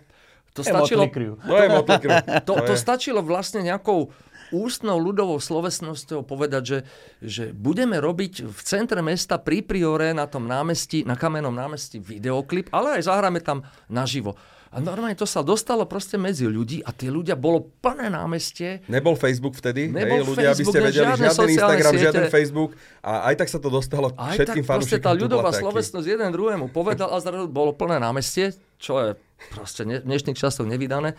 A tam sme natáčali videoklip k tejto pesničke, ale Ďuro Černý, ktorý sa zhostil, zhostil réžie tejto pesničky, e, ešte s ďalším jedným, e, s tzv. starým ďáblom, kameramanom, také, také, také mal... Tak mal prezivku Starý ďabel? No, starý, starý ďabel. Lebo on niekde bol na nejakom... on bol v nejakom cirkevnom priestore a bavil sa s farárom. A on každému vždy hovoril, starý ďabela, že vieš, ako to bolo. A tomuto farárovi zabudol, že ten farára nemôže mu povedať, že starý ďabel, ale ja ti poviem, že ja mám rád takú hudbu. A on povedal farárovi, že starý ďabel. farárovi povie, že starý ďabel. Výborné, výborné. No, takže odtedy mu to prisklo, že starý ďabel. Títo dvaja ľudia to režirovali a kamerovali a e, objednali si aj helikopteru na natáčanie. Lebo vtedy neboli drony. To, Áno, vtedy sa drony vtedy sa lietalo lietadlami a točilo z helikoptéra. Ale počúvajte, to požičovné, tá, tá helikoptéra stála 1200 korún československých. Čo bolo vtedy? Veľa peňazí, povedzme si otvorené? Na nejakú síce hodinu a pol alebo Mhm. dve hodiny, čo bolo v podstate, vtedy to bolo v podstate, no dosť, ne, nehovorím Mhm. dosť, ale je to dneska koľko? To je To je nič. 1200 kor- korún, 30, 35 eur? 40? 35 eur, hodina a pol Teraz by stalo asi 30 hodín, ale helikoptéry asi 5000, podľa mňa si myslím. Ale teraz sú drony. Hej, A z tejto helikoptéry vlastne s- snímali, jak na tomto námestí SMP v Bratislave hráme. Uh, dokonca im trčali nohy z helikoptéry, mali otvorené dvere a normálne ten starý ďabel kamerou takto snímal a mal nohy von z helikoptéry. Hovorím, pre Boha, nech sa mi tam len nezabijú. A leteli potom od tohto kamenného námestia k Dunaju a spravili taký krásny švenk nad celou Bratislavou. Celá Bratislava proste pod nimi. Dunaj vidieť, staré mesto, proste hodnotný materiál natočili a to dali do toho videoklipu Ja sa vrátim. To je obrovská, no. Mám to rád veľmi, tento klip. Tak mohli by sme sa posunúť, lebo v kapele Tublatanka z- potom aj prišla... z- Priatelia, pri tejto príležitosti by som vás rád trochu aspoň pohostil, keďže kapela sa dožila 40 rokov, čo, Čo je obrovské. čo sa strašne tešíme, že sme vlastne dožili v zdraví, v relatívnom zdraví, sme sa dožili 40 rokov tublatanky, tak by som si s vami rád pripil. a Ja si to veľmi vážim, že ste, že ste ma pozvali na toto interview a robíme tu, uh, myslím, že pekný podcast s množstvom otázok. A prvý v tomto štúdiu, musím povedať. V tomto štúdiu. Takže bude legendárny už teraz. Tu mi jeden Maťo, to máš eh, môj kamarát, flašu, čo? jeden môj kamarát Roman Benedikovič, vážny to sudca, sudca spravil k mojej 60 takúto flašu, kde nehal vygravírovať tublatanka Maťo Ďurinda, čo si veľmi vážim. Aj na Maťo, ty máš 60 poháre. rokov? Žiaľ, je to tak. Závidím ti, ty máš menej. Závidím, Ale nie, menej. nie o moc, nie o moc, neboj sa. Nie o moc. Takže toto je trošku tak, taký nápoj niečo medzi likérom a koňakom. Veľa nebudeme piť, kto je autom. Všetci ten, sme ten o tom. domov až po 6 hodine večera by to Počúvaj, vytravilo. ale mne tam fakt daj, že páči, malinko, lebo ja naozaj Áno, musím ísť áno. autom. Tak, tak, Cvrkni tak si dáš len tak menej, vieš. Dobre, dobre, lebo ty... Ja to po tebe Toto- dožijem. toto- toto- Nalievaš do- dosť štedro, dosť štedro nalievaš, Maťo, dosť štedro, podľa mňa. Nech sa páči. Je to krásny pohár. Krásny, no. Maťo Ďurinda, Ja- Tublatanka. Ja si to va- veľmi To vážim, že Roman Tak vy k tej 40 ale ste fanúšikom darovali aj nový album, tak možno aj to by bolo pekné spomenúť takto, že naozaj, koľko trvalo, dokiaľ ste ten nový album nahrali? 13 rokov, Maťo? No, dali sme Povedzme si na čas. si. Dali Bolo sme to si na 13 čas. rokov, že? tak na tú 40. Tak, Priatelia- na zdravíčko. Uh, som veľmi rád, že s vami môžem tu oslaviť 40 rokov tublatanky, že si môžeme spolu pripiť v tomto rokovom rádiu. Sifo, na Na zdravie. zdravíčko, Maťo. Giza, na zdravie. Bolo mi. Na zdravie. Je mi veľkým potešením. Aj nám je veľmi potešením. Je to naliete, jak jablkový džús, počúvaj. Také množstvo, čo? Presne, Ono- presne. Je to Jack Daniels, ale Hany, medové. Je to To znamená, cítiť. že má to, je to. že je to skôr trošku Má to taký sladký likérové. dojazd. Je to niečo medzi brandy, Mhm. možno trochu aj whisky, ale aj likér. Zároveň všetko, tri v jednom. Myslím, že chutí to dobre, ale nevypíme to celé. Jo, to, to, to, Lebo to, to, predsa Tak, len tak. auta, auta, Auta sú auta. tak, tak. Uh, veľmi neradi by sme mali dneska ti nejaký ani naši problém ľudia nepo, policajný. nepomôžu. Dneska ti ti ani nepomôže. Kaliak nepomôže. Dneska ti už nepomôže nikto, podľa mňa. No, tak ja by som možno fakt spomenul ten nový album, keď už sme sa k nemu Áno. dostali nejakým spôsobom. Takže naozaj ten, te, tie roky, ktoré boli medzi albumom Svet v ohrození a, a týmto albumom je to naozaj 13 rokov, Maťo. Je Čo sa tak. stalo? Na čo ste čakali, chalani? Uh, trošku na začiatku, keď sme vydali, vlastne posledný album bol Svet v ohrození, Mhm. ten sériový predtým. Radovka? Album uh, sa stretol s veľmi dobrou odozvou. Mhm, Napriek tomu, že potom 13 rokov sme čakali. Naj- Najprv sme mali trošku takú nejakú v sebe dezilúziu, že, že nemusíme sa tak ponáhľať s albumami. Že niekedy sme sa proste s albumami ponáhľali. Vždycky sme chceli vydať najprv každý rok, potom každé dva roky album, alebo potom aspoň každé tri roky album. No ale potom trošku som mal zdravotné problémy. OK, OK. B- Mal som zdravotné problémy s plúcami. Chodil Mhm. som 3 roky na infúzie do Ružinova, kde mi dávali proste in, infúzie, chodil som proste s takou kapsičkou. Je to taká, taká súčasná choroba plúc, ktorú môžeš nadobudnúť či už slovna v tom, alebo proste dýchaním zlého vzduchu, ale proste je to choroba, ktorú, ktorú má mnoho ľudí na, na plúcach. Väčšinou okay. sa dá odstrániť a ja som chodil proste poctivo 3 roky na infúzie. Takže to boli prvé tri, tie 3 roky, ale potom prišli ešte ďalšie dve operácie a ďalšia jedna reoperácia, ale to nebolo plúc, to bolo niečo iného, to tu nepoviem, ale mal som zdravotné problémy ďalšie okay, okay. 3 roky. Medzi tým sa mi narodilo prvé dieťa, tak som chcel venovať... Si si dal na čas, povedzme to rovno? Samozrejme, keď sa ti narodí v 46 rokoch prvé dieťa, tak už to naozaj cítiš a tak si šťastný. Tak to robia rockery, aby ste vedeli. Tak to robia rockery. Dovtedy bola zabava a potom 46 a... Potom srdce patrilo dieťaťu tak. a e, dieťa okay. malo prednosť predsa len pred, muzike, pred muzikou, čo sa týka e, tvorčej činnosti. Popri tom sme samozrejme koncertovali, aby sme mm. sa vyživili, však sme živí z, z, proste z našej muziky. Mm. Na miernom ohni sme aj koncertovali a potom o ďalšie 4 roky sa mi narodilo ďalšie dieťa. Dobre to, to robíš, Maťo, dobre prvé to dieťa robíš. bolo, Prvé dieťa bolo devčatko, druhé dieťa bol chlapec. Tiež som chcel zasvetiť môj čas chlapcovi, Sinčekovi, ktorý možno bude raz potomok po mne, že bude gitarista, spevák, mm. tak som chcel venovať čas, aby som sa neponáhal s tým, že stále strávim čas niekde na koncertoch, v skúšobni, v štúdiu. Lebo na, aj nahrať album, to není len tak, že ľudia si myslia, že nahráš album, tie pesničky musíš musíš pripraviť pesničky, musíš ich potom nehať otextovať, potom musíš štúdiu pesničky nahrať, potom ich musíš naspievať, potom ich musíš zmixovať, potom musíš spraviť videoklipy, potom musíš spraviť intervia s novinármi, aby sa to dostalo medzi ľudí, potom musíš uh, proste Jasné. venovať čas aj na rôzne podcasty. Aby je to kopec proste, práce. Je, je to, kopec, kopec práce. práce. Ľudia si myslia, že to je len tak, že, to, že muzikanti sú len takí darmožrači, čo doma sedia na posteli a užívajú si nejaké peniaze. Není to tak. Je, je to obrovská mravenčia činnosť, je to obrovská mozaika, čo musí všetko vytvoriť, aby ti uh, uh, kapela fungovala. To je mozaika činnosti. Mm. To je Jasné, úplne ale... rovnaké, ako keď robotník robí s lopatou. To isté je aj, aj muzikant. Ja to prirovnám, že normálne to je, ako robotník s lopatou robíš aj to, aj to, aj to. Je to Odpiky. práca ako každá iná proste. Odpiky, no. ale, ale ďalšia vec je skvelá to, že, že ste si naozaj dali robotu s tým albumom a naozaj je tu 15 skladieb na tom albume, čo už tiež nie je úplný štandard, lebo väčšinou už keď niekto vydáva album teraz, tak je tam tak maximálne 10, dajme tomu, lebo, lebo však to stačí. Áno. Ale keď už ste teda ľudia čakali na ten album, poved, povedzme tých 13 rokov, čo je naozaj dosť. Tak sme to tým ľuďom dvojmi, chceli vynahradiť. Tak ste im to dali por- chceli sme im vynahradiť. Poriadne a... a doska vyšla parádne a... na CDčku najprv a teraz krásny vinyl držím v ruke. A, a to sme šťastní, že je taký veľký záujem o vinylové platne. Si hovoril, sa dobre predáva aj na Veľmi dobre. Na každom koncerte sa predá 20 až 25 týchto vinilov. Mm. Je to dokonca dvojalbum. Mm.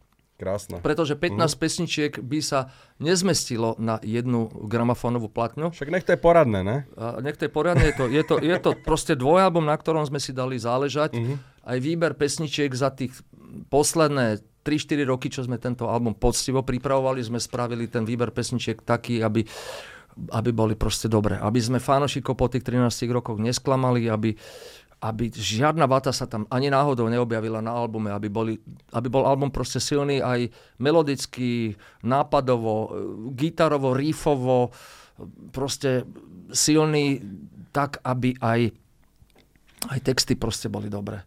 Ja som dokonca oslovil opäť, aj... Ja opäť som, si sa spojili s, s Martinom Sarvašom. Áno, s Martinom albume. Sarvašom, s našim dvorným textárom sme sa zložili aj pri pesničke, ktorú teraz môžete počuť v rádiách, je to je Dobrý priatelia. A to, je najväč, som... to je momentálne najväčší hit z tohto albumu áno. asi. Aj na je dokonca pesnička zahratá s klavírom uh, okay. u, u štúdiu, u, Jimmy, u Jimmyho Cymbalu štúdiu Randall, klavír. Uh, Randall Group, oni sa volajú áno. Randall Group, tuším. Randall Group. Šikovní chlapci, veľmi dobrý zvuk má inak ten album, aby ste teda uh, chceli počuť, tak si to určite pustite. Posivo sme to mixovali skoro mesiac. Mm. Jimmy, Jimmy Cimbala mm. skoro vyplul dušu a, a zvládol to so mnou, lebo, mm. lebo to je strašne piplavá práca, ten mm. mix. Na to treba mať fakt aj dobré nervy, ale zároveň byť, byť aj veľmi vnímavý. A to Jimmy Cimbala v sebe má. To je pán zvukár. Ja mu za to veľmi pekne ďakujem. Tak Jimmy je legenda gitarová. To je a... úžasné. A perfektný gitarista. Tak. A No ale a tá skladba Dobrí priatelia je vlastne aj hymnou vlastne vášho, vášho te, momentálneho turné. Dobrí priatelia, Aj to taký 40 rokov single. túr. Je to, taký, je to viac menej taká hymna tohto 40-ročného turné Tublatanky. Áno, vlastne tak sme aj nazvali podľa tejto pesničky Dobrí priatelia, sme, nahrali naše, tu- sme nazvali naše turné 40 rokov Dobrí priatelia, Tublatanka Tour. Uh, je tam jedna, podľa mňa, dosť silná pesnička, ktorá sa volá Počkaj, tá, čo tak pozbudzuje. Súboj víťazov. Áno, Sifon. Máš to Sifon. pripravené, Sifon? No, teba zoberiem do Tublatanky. sa nepočúvaj. Súboj, Súboj víťazov, myslím si, že tá pesnička má v sebe takú energiu a zároveň, že pozbudzuje k výkonom. Že tú pesničku by som chcel nejakým spôsobom venovať športovcov, športovcom, aby Slovensko proste vyhra, vyhrávalo, aby tá pesnička mohla byť zahraná možno niekde na štadióne. A to si pamätám, keď boli vlastne hokejové majstrovstvá, tak vtedy sme spolu volali a sme ju vlastne hrali u nás v Radiu Rok ako na podporu. Ona má v hokejistom. texte proste také silné prvky, to tak náhodou vyšlo, že proste nevzdávaj sa, aj keď, aj keď prehrávaš, daj do toho všetko, aby si proste zápas vyhral. Slovo zápas tam není v, texte, ale má proste veľkú sílu. Ktorý je tvoj najobľúbenejší riff za dobu Tublatanky, za tých 40 rokov? Daj ten najobľúbenejší. E, Tých obľúbených je veľa, ale jeden z takých najobľúbenejších, čo myslím si, že som trochu na ňu aj hrdý, že, že, sa tak, že má taký kontrapunkt, že tá basa tam tak zaťahne, je skúsime to cez vesmír. Mm. Tak kamo, to je... To je tento. Tá, na, na, na, na.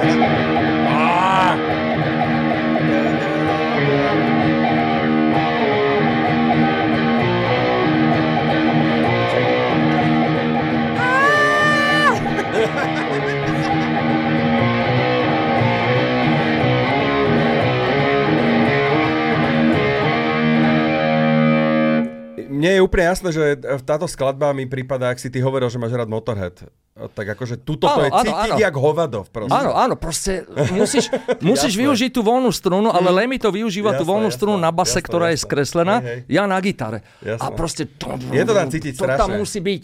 Proste zimomriavky musia prísť. Ale čo ja viem, mám rád aj, čo ja viem, pravda, víťazí má dobrý riff.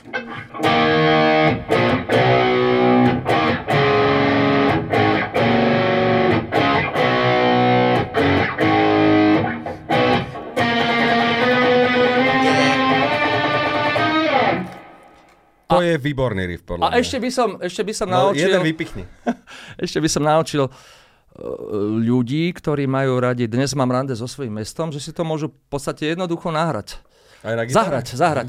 Na gitare napríklad, že idem, e, je to od G-dur, ja mám síce gitaru možno podladenú o pol tóna, je to od G-dur a ten riff na gitare sa hrá cez oktávu, ideš cez oktávu, cez kvintu, takto.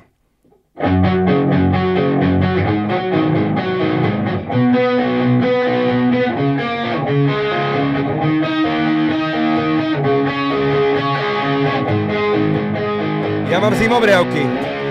Proste tak, takýto jednoduchý riff a k tomu môže spievať.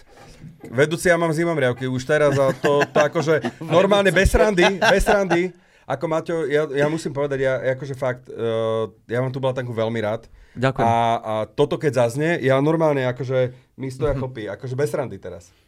Ja by, som, ja by som ale chcel jednu vec ešte povedať. My, keď vyšiel tento album, tak ja som s tebou telefonoval vtedy a ja som ti hovoril, že mne sa jedna pesnička odtiaľ veľmi páči, ktorá možno nie je nejaká, že extrémne, že hitová, ale ja keď som si ten album vypočul, tak mne tak akože ostala v srdci a je to tá pesnička, že v búrke hriechy zmývam. A ja som ostal naozaj, že z tej pesničky tá naozaj chytila za srdce mňa. Musím povedať, z tejto dosky. Sú tam vypalovačky, hej, na tej, na tej doske, že extrémne, ale potom zrazu je, to, je tam toto, Vieš, ak sme A- sa s tou pesničkou natrapili pri, me- pri mixe? Ale je skvelá. Proste. Je naozaj skvelá. Takže uh, za mňa z novej dosky V určite toto. búrke hriechy zmývam. Hej. Ďakujem pekne. Hej. Myslím si, že dali sme si naozaj záležať na tej pesničke aj pri mixe. To sme sa vytrapili s Jimmym. Bolo tam množstvo podnetov, ktoré sme chceli dostať tak, aby to bol malo proste sugestiu tá skladba. No. Možno, že sa to aj vydarilo, keď ťa to chytilo. Mám pocit, chytilo. Že hej, mám pocit, že hej, ale tak ja som taká romantická duša, Maťo, mm, vieš. To, to sa teším. Roma- romantikov ubúda v dnešných časoch. Ale počkaj, keď sme boli v tom nahrávacom štúdiu a už keď sa teda robí potom tá produkcia ďalej, keď už je všetko nahraté, tak ty si súčasťou toho procesu, alebo to necháš už teda napríklad na Jimmyho, nech eh, niečo spraví nejaký výsledný zvuk, alebo stojíš, dohliadaš nad tým, toto... Uh, som súčasťou toho procesu. Mm-hmm. Proste Posielate, si, posielate si mixy, hej? Pri mixe som vlastne od prvopočiatku až po koniec.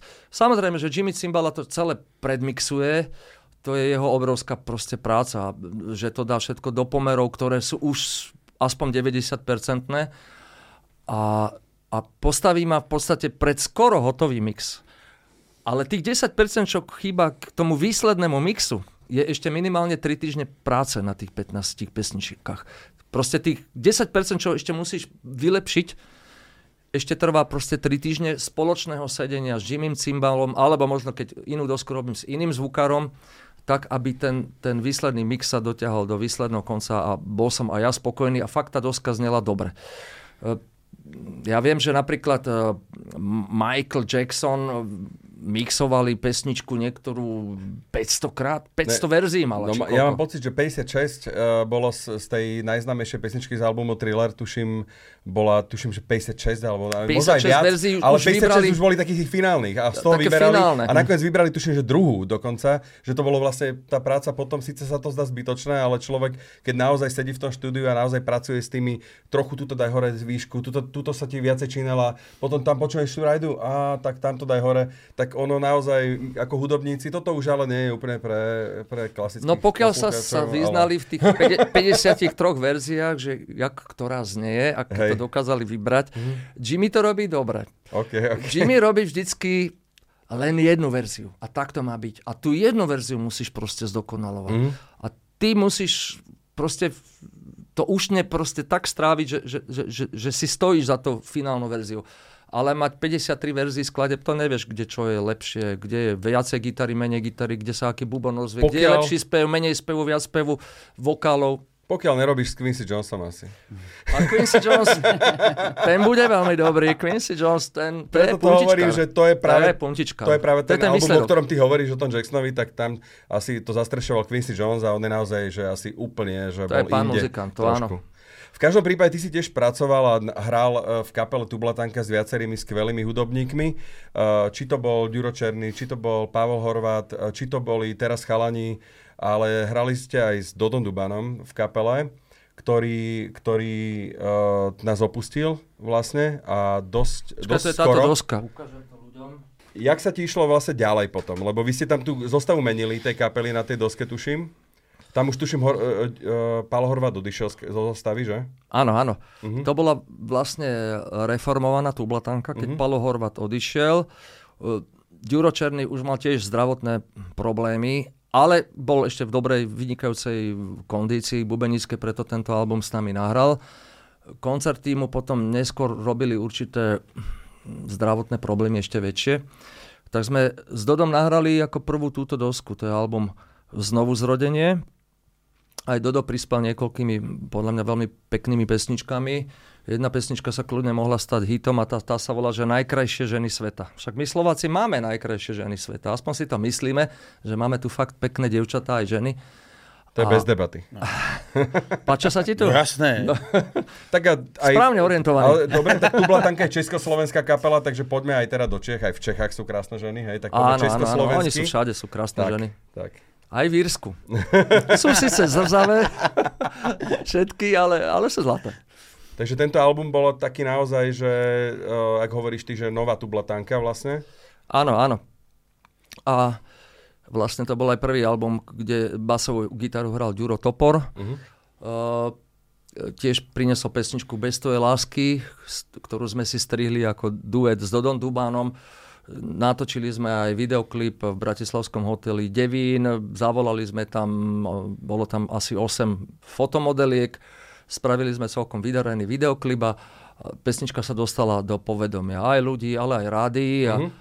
je, je, tá, je ten album mm, svojím spôsobom možno nie, nie úplne najobľúbenejší u našich fanúšikov, ale časom je už docenený, že, že, že ten proste album sa páči aj fanošikom, ktorí predtým, dajme tomu, vyznávali väčšinou prvé 3-4 albumy Tublatanky, alebo potom neskôr album Svet v ohrození alebo Patriotie sa z, uh-huh. stretli s veľmi dobrou odozvou.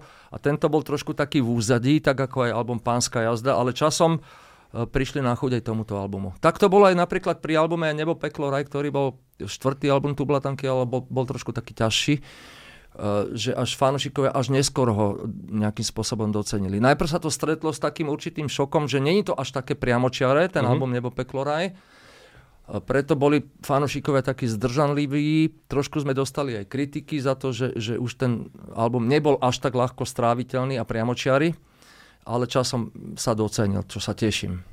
Tak však viaceré albumy uh, Tublatanky, jak si ty vymenoval, uh, dokonca ty si tam mal aj solový album, uh, ktorý by sme mohli spomenúť, ale uh, Dodo Duban už nie je medzi nami, takisto, Ďuro, Čer, de, de, takisto Ďuro Černý, ale napríklad Pavel, Pavel Horma, Horvát dokonca sa prihlásil, tuším, pred rokom, alebo tak s nejakou novou pesničkou. Na zdravie. Uh, stretávate sa, alebo vieš, čo robí momentálne Pavel Horvát, alebo nie ste vôbec v kontakte? Ako to uh, s vami? V podstate nie sme v kontakte.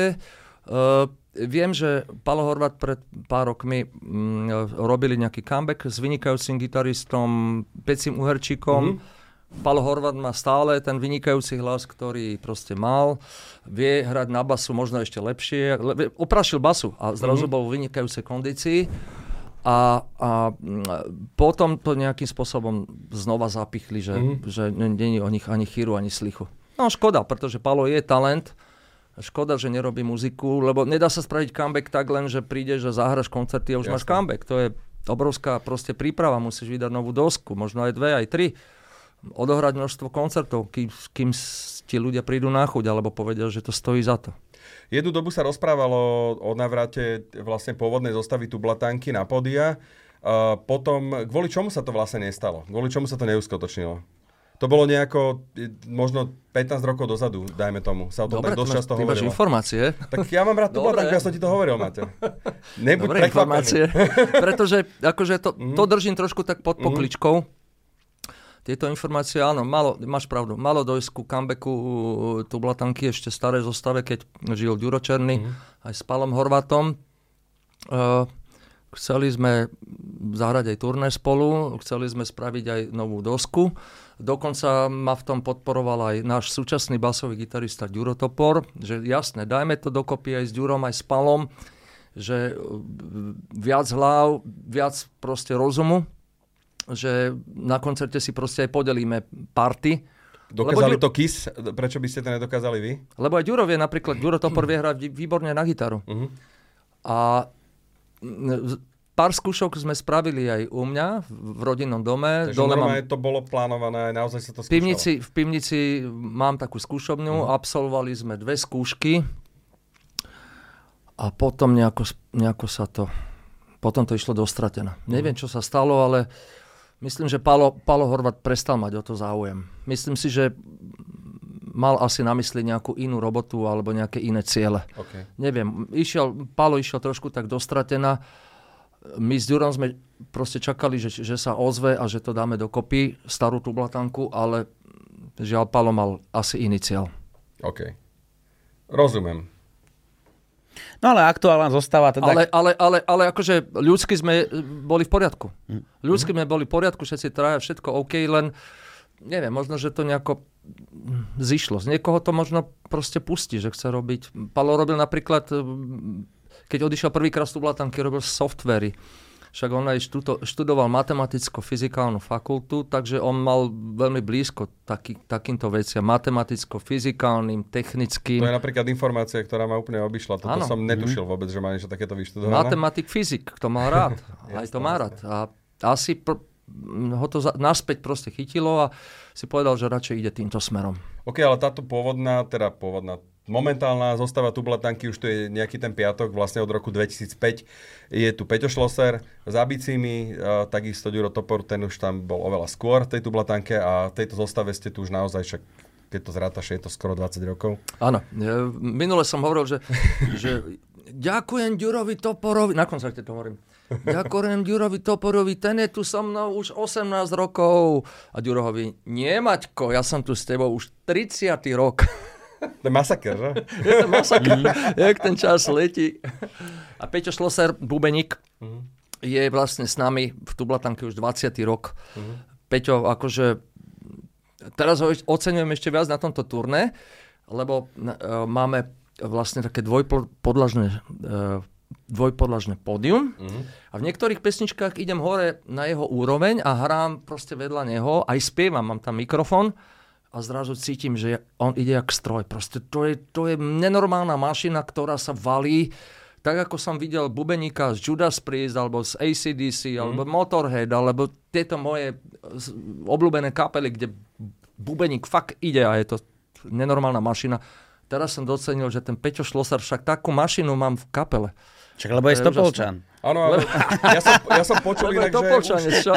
Ja som inak počul, že, že Sifon by tiež Topolčany to je sila, že? Sifon. To je najväčšia sila. On tiež rád inak asi v Tublatanke Sifon, lebo on je tiež Topolčan. A som počul, je, že si dokonca z teba chalani robia srandu, že ti aj lepia na, na aparáty nálepky s nápisom, že Tublatanka, Topolčany. Tak to ma strašne vytočili, lebo aj technici sú z Topolčan väčšinou. Vlastne celá crew je taká Topolčanská. Techniku piatik, ale traja sú z Topolčan. Tak ale Tublatanka je bratislavská kapela, máte, že? A prídem jedného dňa na koncert a išiel som tak zo zákulisia a vidím, že moje reprobedne a zosilovače zrazu tam majú takú nálepku, že tublatanka Topolčan. Hovorím, tak toto nie je chlapci, to, to, to domy tu spravil. No? To čo má znamená, že tublatanka je Bratislava ja, starobratislavčan, proste, to sme sa dohodli aj na začiatku, keď oni, Topolčanci, prišli do našej kapely, že to budeme hovoriť, že Tublatanka je bratislavská kapela, aj budeme cvičiť v skúšobni v Bratislave. Nie, že budem ja vycestovať do, do Topolčan, čo sa aj deje teraz?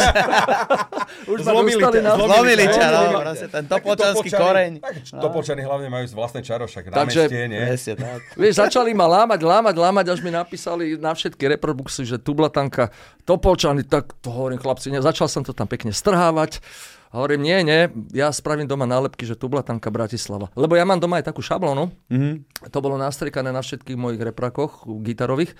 Ja ju mám niekde e, v garáži odloženú hore na nejaké poličke a to je, že Tublatanka Bratislava. Zobereš biely sprej, nastriekaš a je to tam.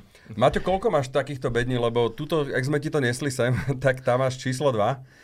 A asi nebude iba dve, nebudú tie bedne, že ne? Povedz. Áno, áno, toto je Vox číslo 2. Je, jeden... Čiže máš dva rovnaké, máš ich očíslované. Uh, všetky boli označkované, bol číslo 1, číslo 2, číslo 3, číslo 4. Aha. Jeden čas som bol jak Brian May, ktorý má 16, ale okay. ja som mal 4. A fakt na koncerti perfektne to znelo. Dobre, teraz hrávaš teraz cez Voxy? A nie, nie, hrávam cez Marshally. A, a sme doma. A Dokonca hrám aj cez svoj najstarší Marshall, vyrobený v roku 1982. Keď som sa díval na jeho výrobu, mal som tu možnosť vkročiť do fabriky Marshall v Anglicku v Milton Keynes. A, wow. a bubeník zo skupiny Tolia Kohout, ktorý bol v roku 1982 už emigrantom v Anglicku, ma zobral, že, že poď ty mladý, nádejný muzikant, zoberiem ťa, zoznamím ťa s manažerom. Tak ma normálne tam prijal manažer Marshallu, Keith Carnell. Ten mi po, spravil mi exkur- exkurziu po celom Maršáli, ukázal mi všetko, jak tam vyrábajú a spýtal sa, či nechcem nehať nejaký, či nechcem kúpiť nejaký Marshall. Ja mu hovorím, že chcem. Marshall 2203 s tým master volume. On že, že ten, tento týždeň nevyrábame, mm. ani druhý týždeň, to sa bude vyrábať až o mesiac tento model. Hovorím, a on zrazu, že tak my ti taký vyrobíme. A normálne zobrali, vyrábali v, t- v ten týždeň Marshally 1959 a začali prerábať jeden Marshall, ktorý už bol vyrobený na model z master volume, to znamená so skreslovačom a s tým, čo, čo to tak mm. boostruje. Začali mi to pred vlastnými očami, asi hodinu a pol tam montovali e, nejaké, m, nejaké plošné spoje, kde namontovali ten master volume a spravili mladému nádejnému muzikantovi z Československa takýto zosilovač, ktorý mám proste doteraz. Škoda, že ho tu nemám, je to vážna rarita. A na tom maršali sú ešte bodky.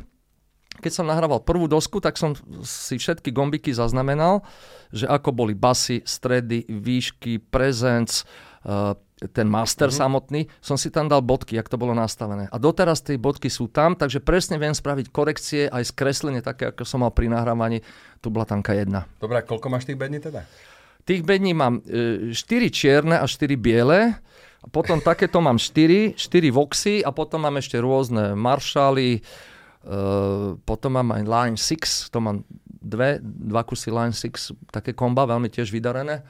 No, pr- plnú garáž a plný byt. Žena je z toho nešťastná. Inak ja som ešte chcel povedať, že vlastne tie steny doslova postavené, že ja som to tak začal vnímať, lebo tak, ja som tak trochu iná Trošku generácia. gitarista si aj? Aj trošku gitarista, ale že som- chcel povedať, že som iná generácia a vlastne tú hudbu tublatanky som až ako keby potom časom dohľadával a spoznával, ale ja som najviac vnímal, keď som, ja neviem, bol cez víkend doma, pustil som si televíziu a bola to možno práve pieseň pre Doda, e, ktorú ste natáčali e, v Nitre, Myslím, že to bolo ne, na Áno, áno, Dražovskom bolo kostolíku. Dražovský kostolík sa to volá? Keď, keď ideš z, za, od Nitry smerom na Topolčany, Áno, áno, Dražovský tak kostolík. tam vidíš takú dedinku Dražovce a tam hore je taký kostolík na, na takom brale. Krásne to tam vyzerá historicky a tam sme si rozostavili aparatúru. Aj ten kostolík sme tam proste využili v tom videoklipe a tam sme spravili pesničku ako poctu a na väčšinu pamiatku Doda Dubana nebohého sme spravili piesem pre Doda.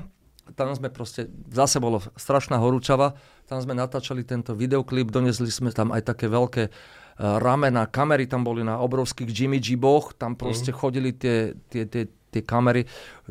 Klip bol podľa mňa celkom proste sugestívny.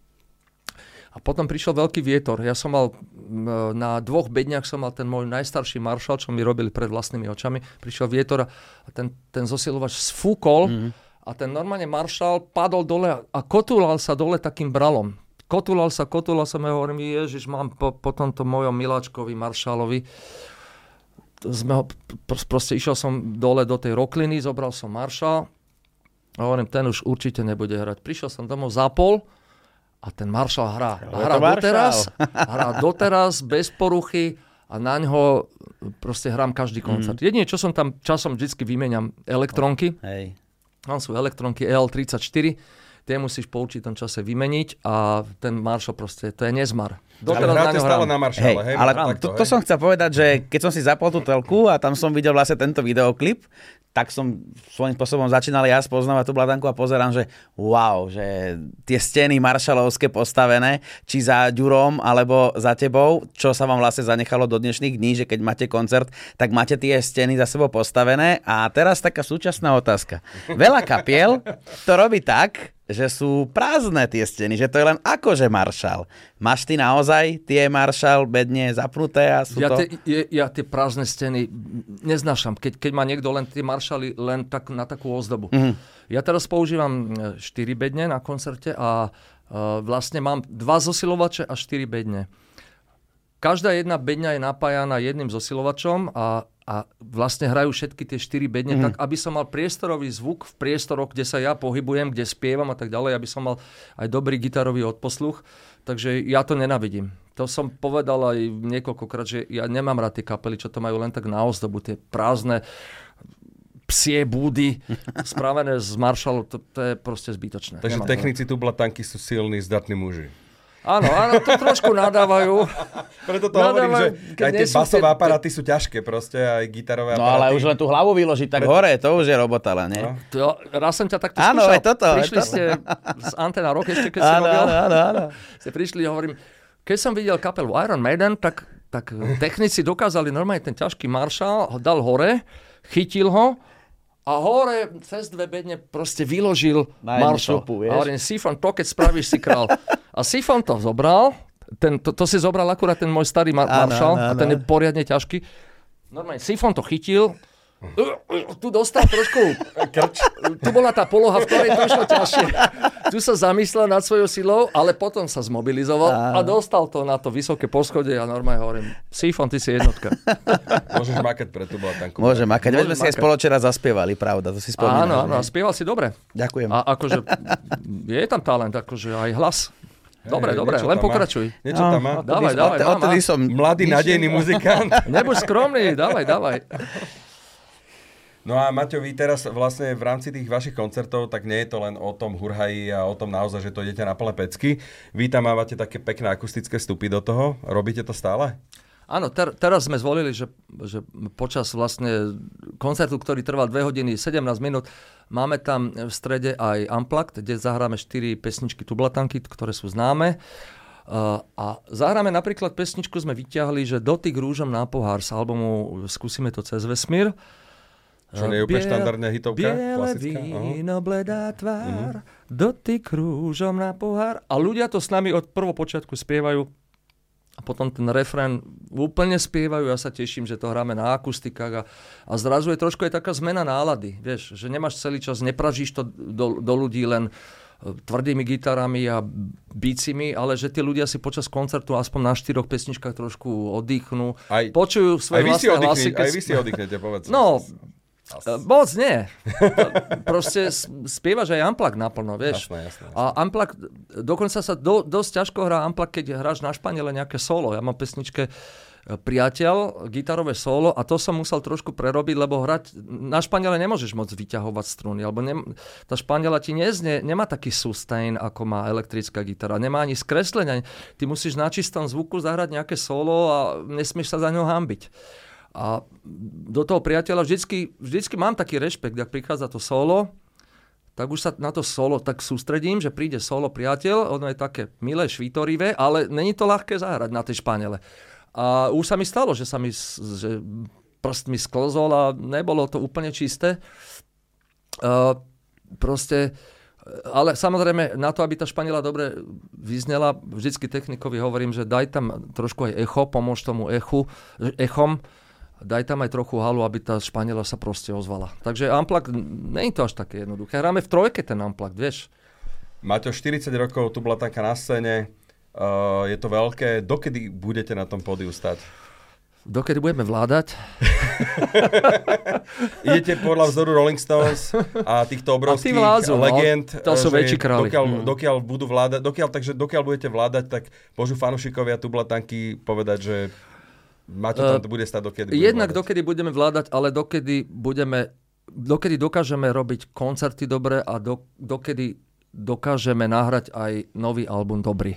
Keby sme mali priniesť na svetlo sveta hudobný materiál, ktorý by nestal za to, tak myslím, že, myslím si, že ja mám spätnú väzbu takú silnú, že by som si povedal, že toto už nemá zmysel. To už musí proste nabrať konca. Tak vtedy by som sa asi rozlúčil, poďakoval by som fanošikom a povedal, ďakujeme za x rokov na fanuškovstva pre tú blatanku. Ďakujeme fanoškovia. A my tebe ďakujeme. Za parádny rozhovor. Ďakujeme veľmi pekne, že si Díky tu bol. Pekne ďakujem, a Díky. že ste ma pozvali na tento rozhovor. No a počkaj ešte jednu nakoniec otázku. Kedy bude nový album? Keďže si hovoril, že už by si nerobil z- album, ktorý bude zlý, takže kedy bude album nový po tomto albume? mal by Počkáme byť, si 10 mal rokov? Byť do, nie, mal byť do dvoch rokov, do, do, do Ok, dvoch ok. rokov. Teraz som aj šokoval Bubeníka, hovorím, chlapci, v januári, keď budeme mať viacej času, stretneme sa v Bratislave skúšobne, začneme nacvičovať nejaké nové pesničky. A, a, a Peťo Šloser dostal, že už? už? Takže s týmto by Takže som už. skončil. Nová tublatanka o dva roky, ľudia. Díky moc, Maťo. Díky. Ďakujem pekne, majte sa dobre a díky za pozvanie. Rockstage Rádia Rock.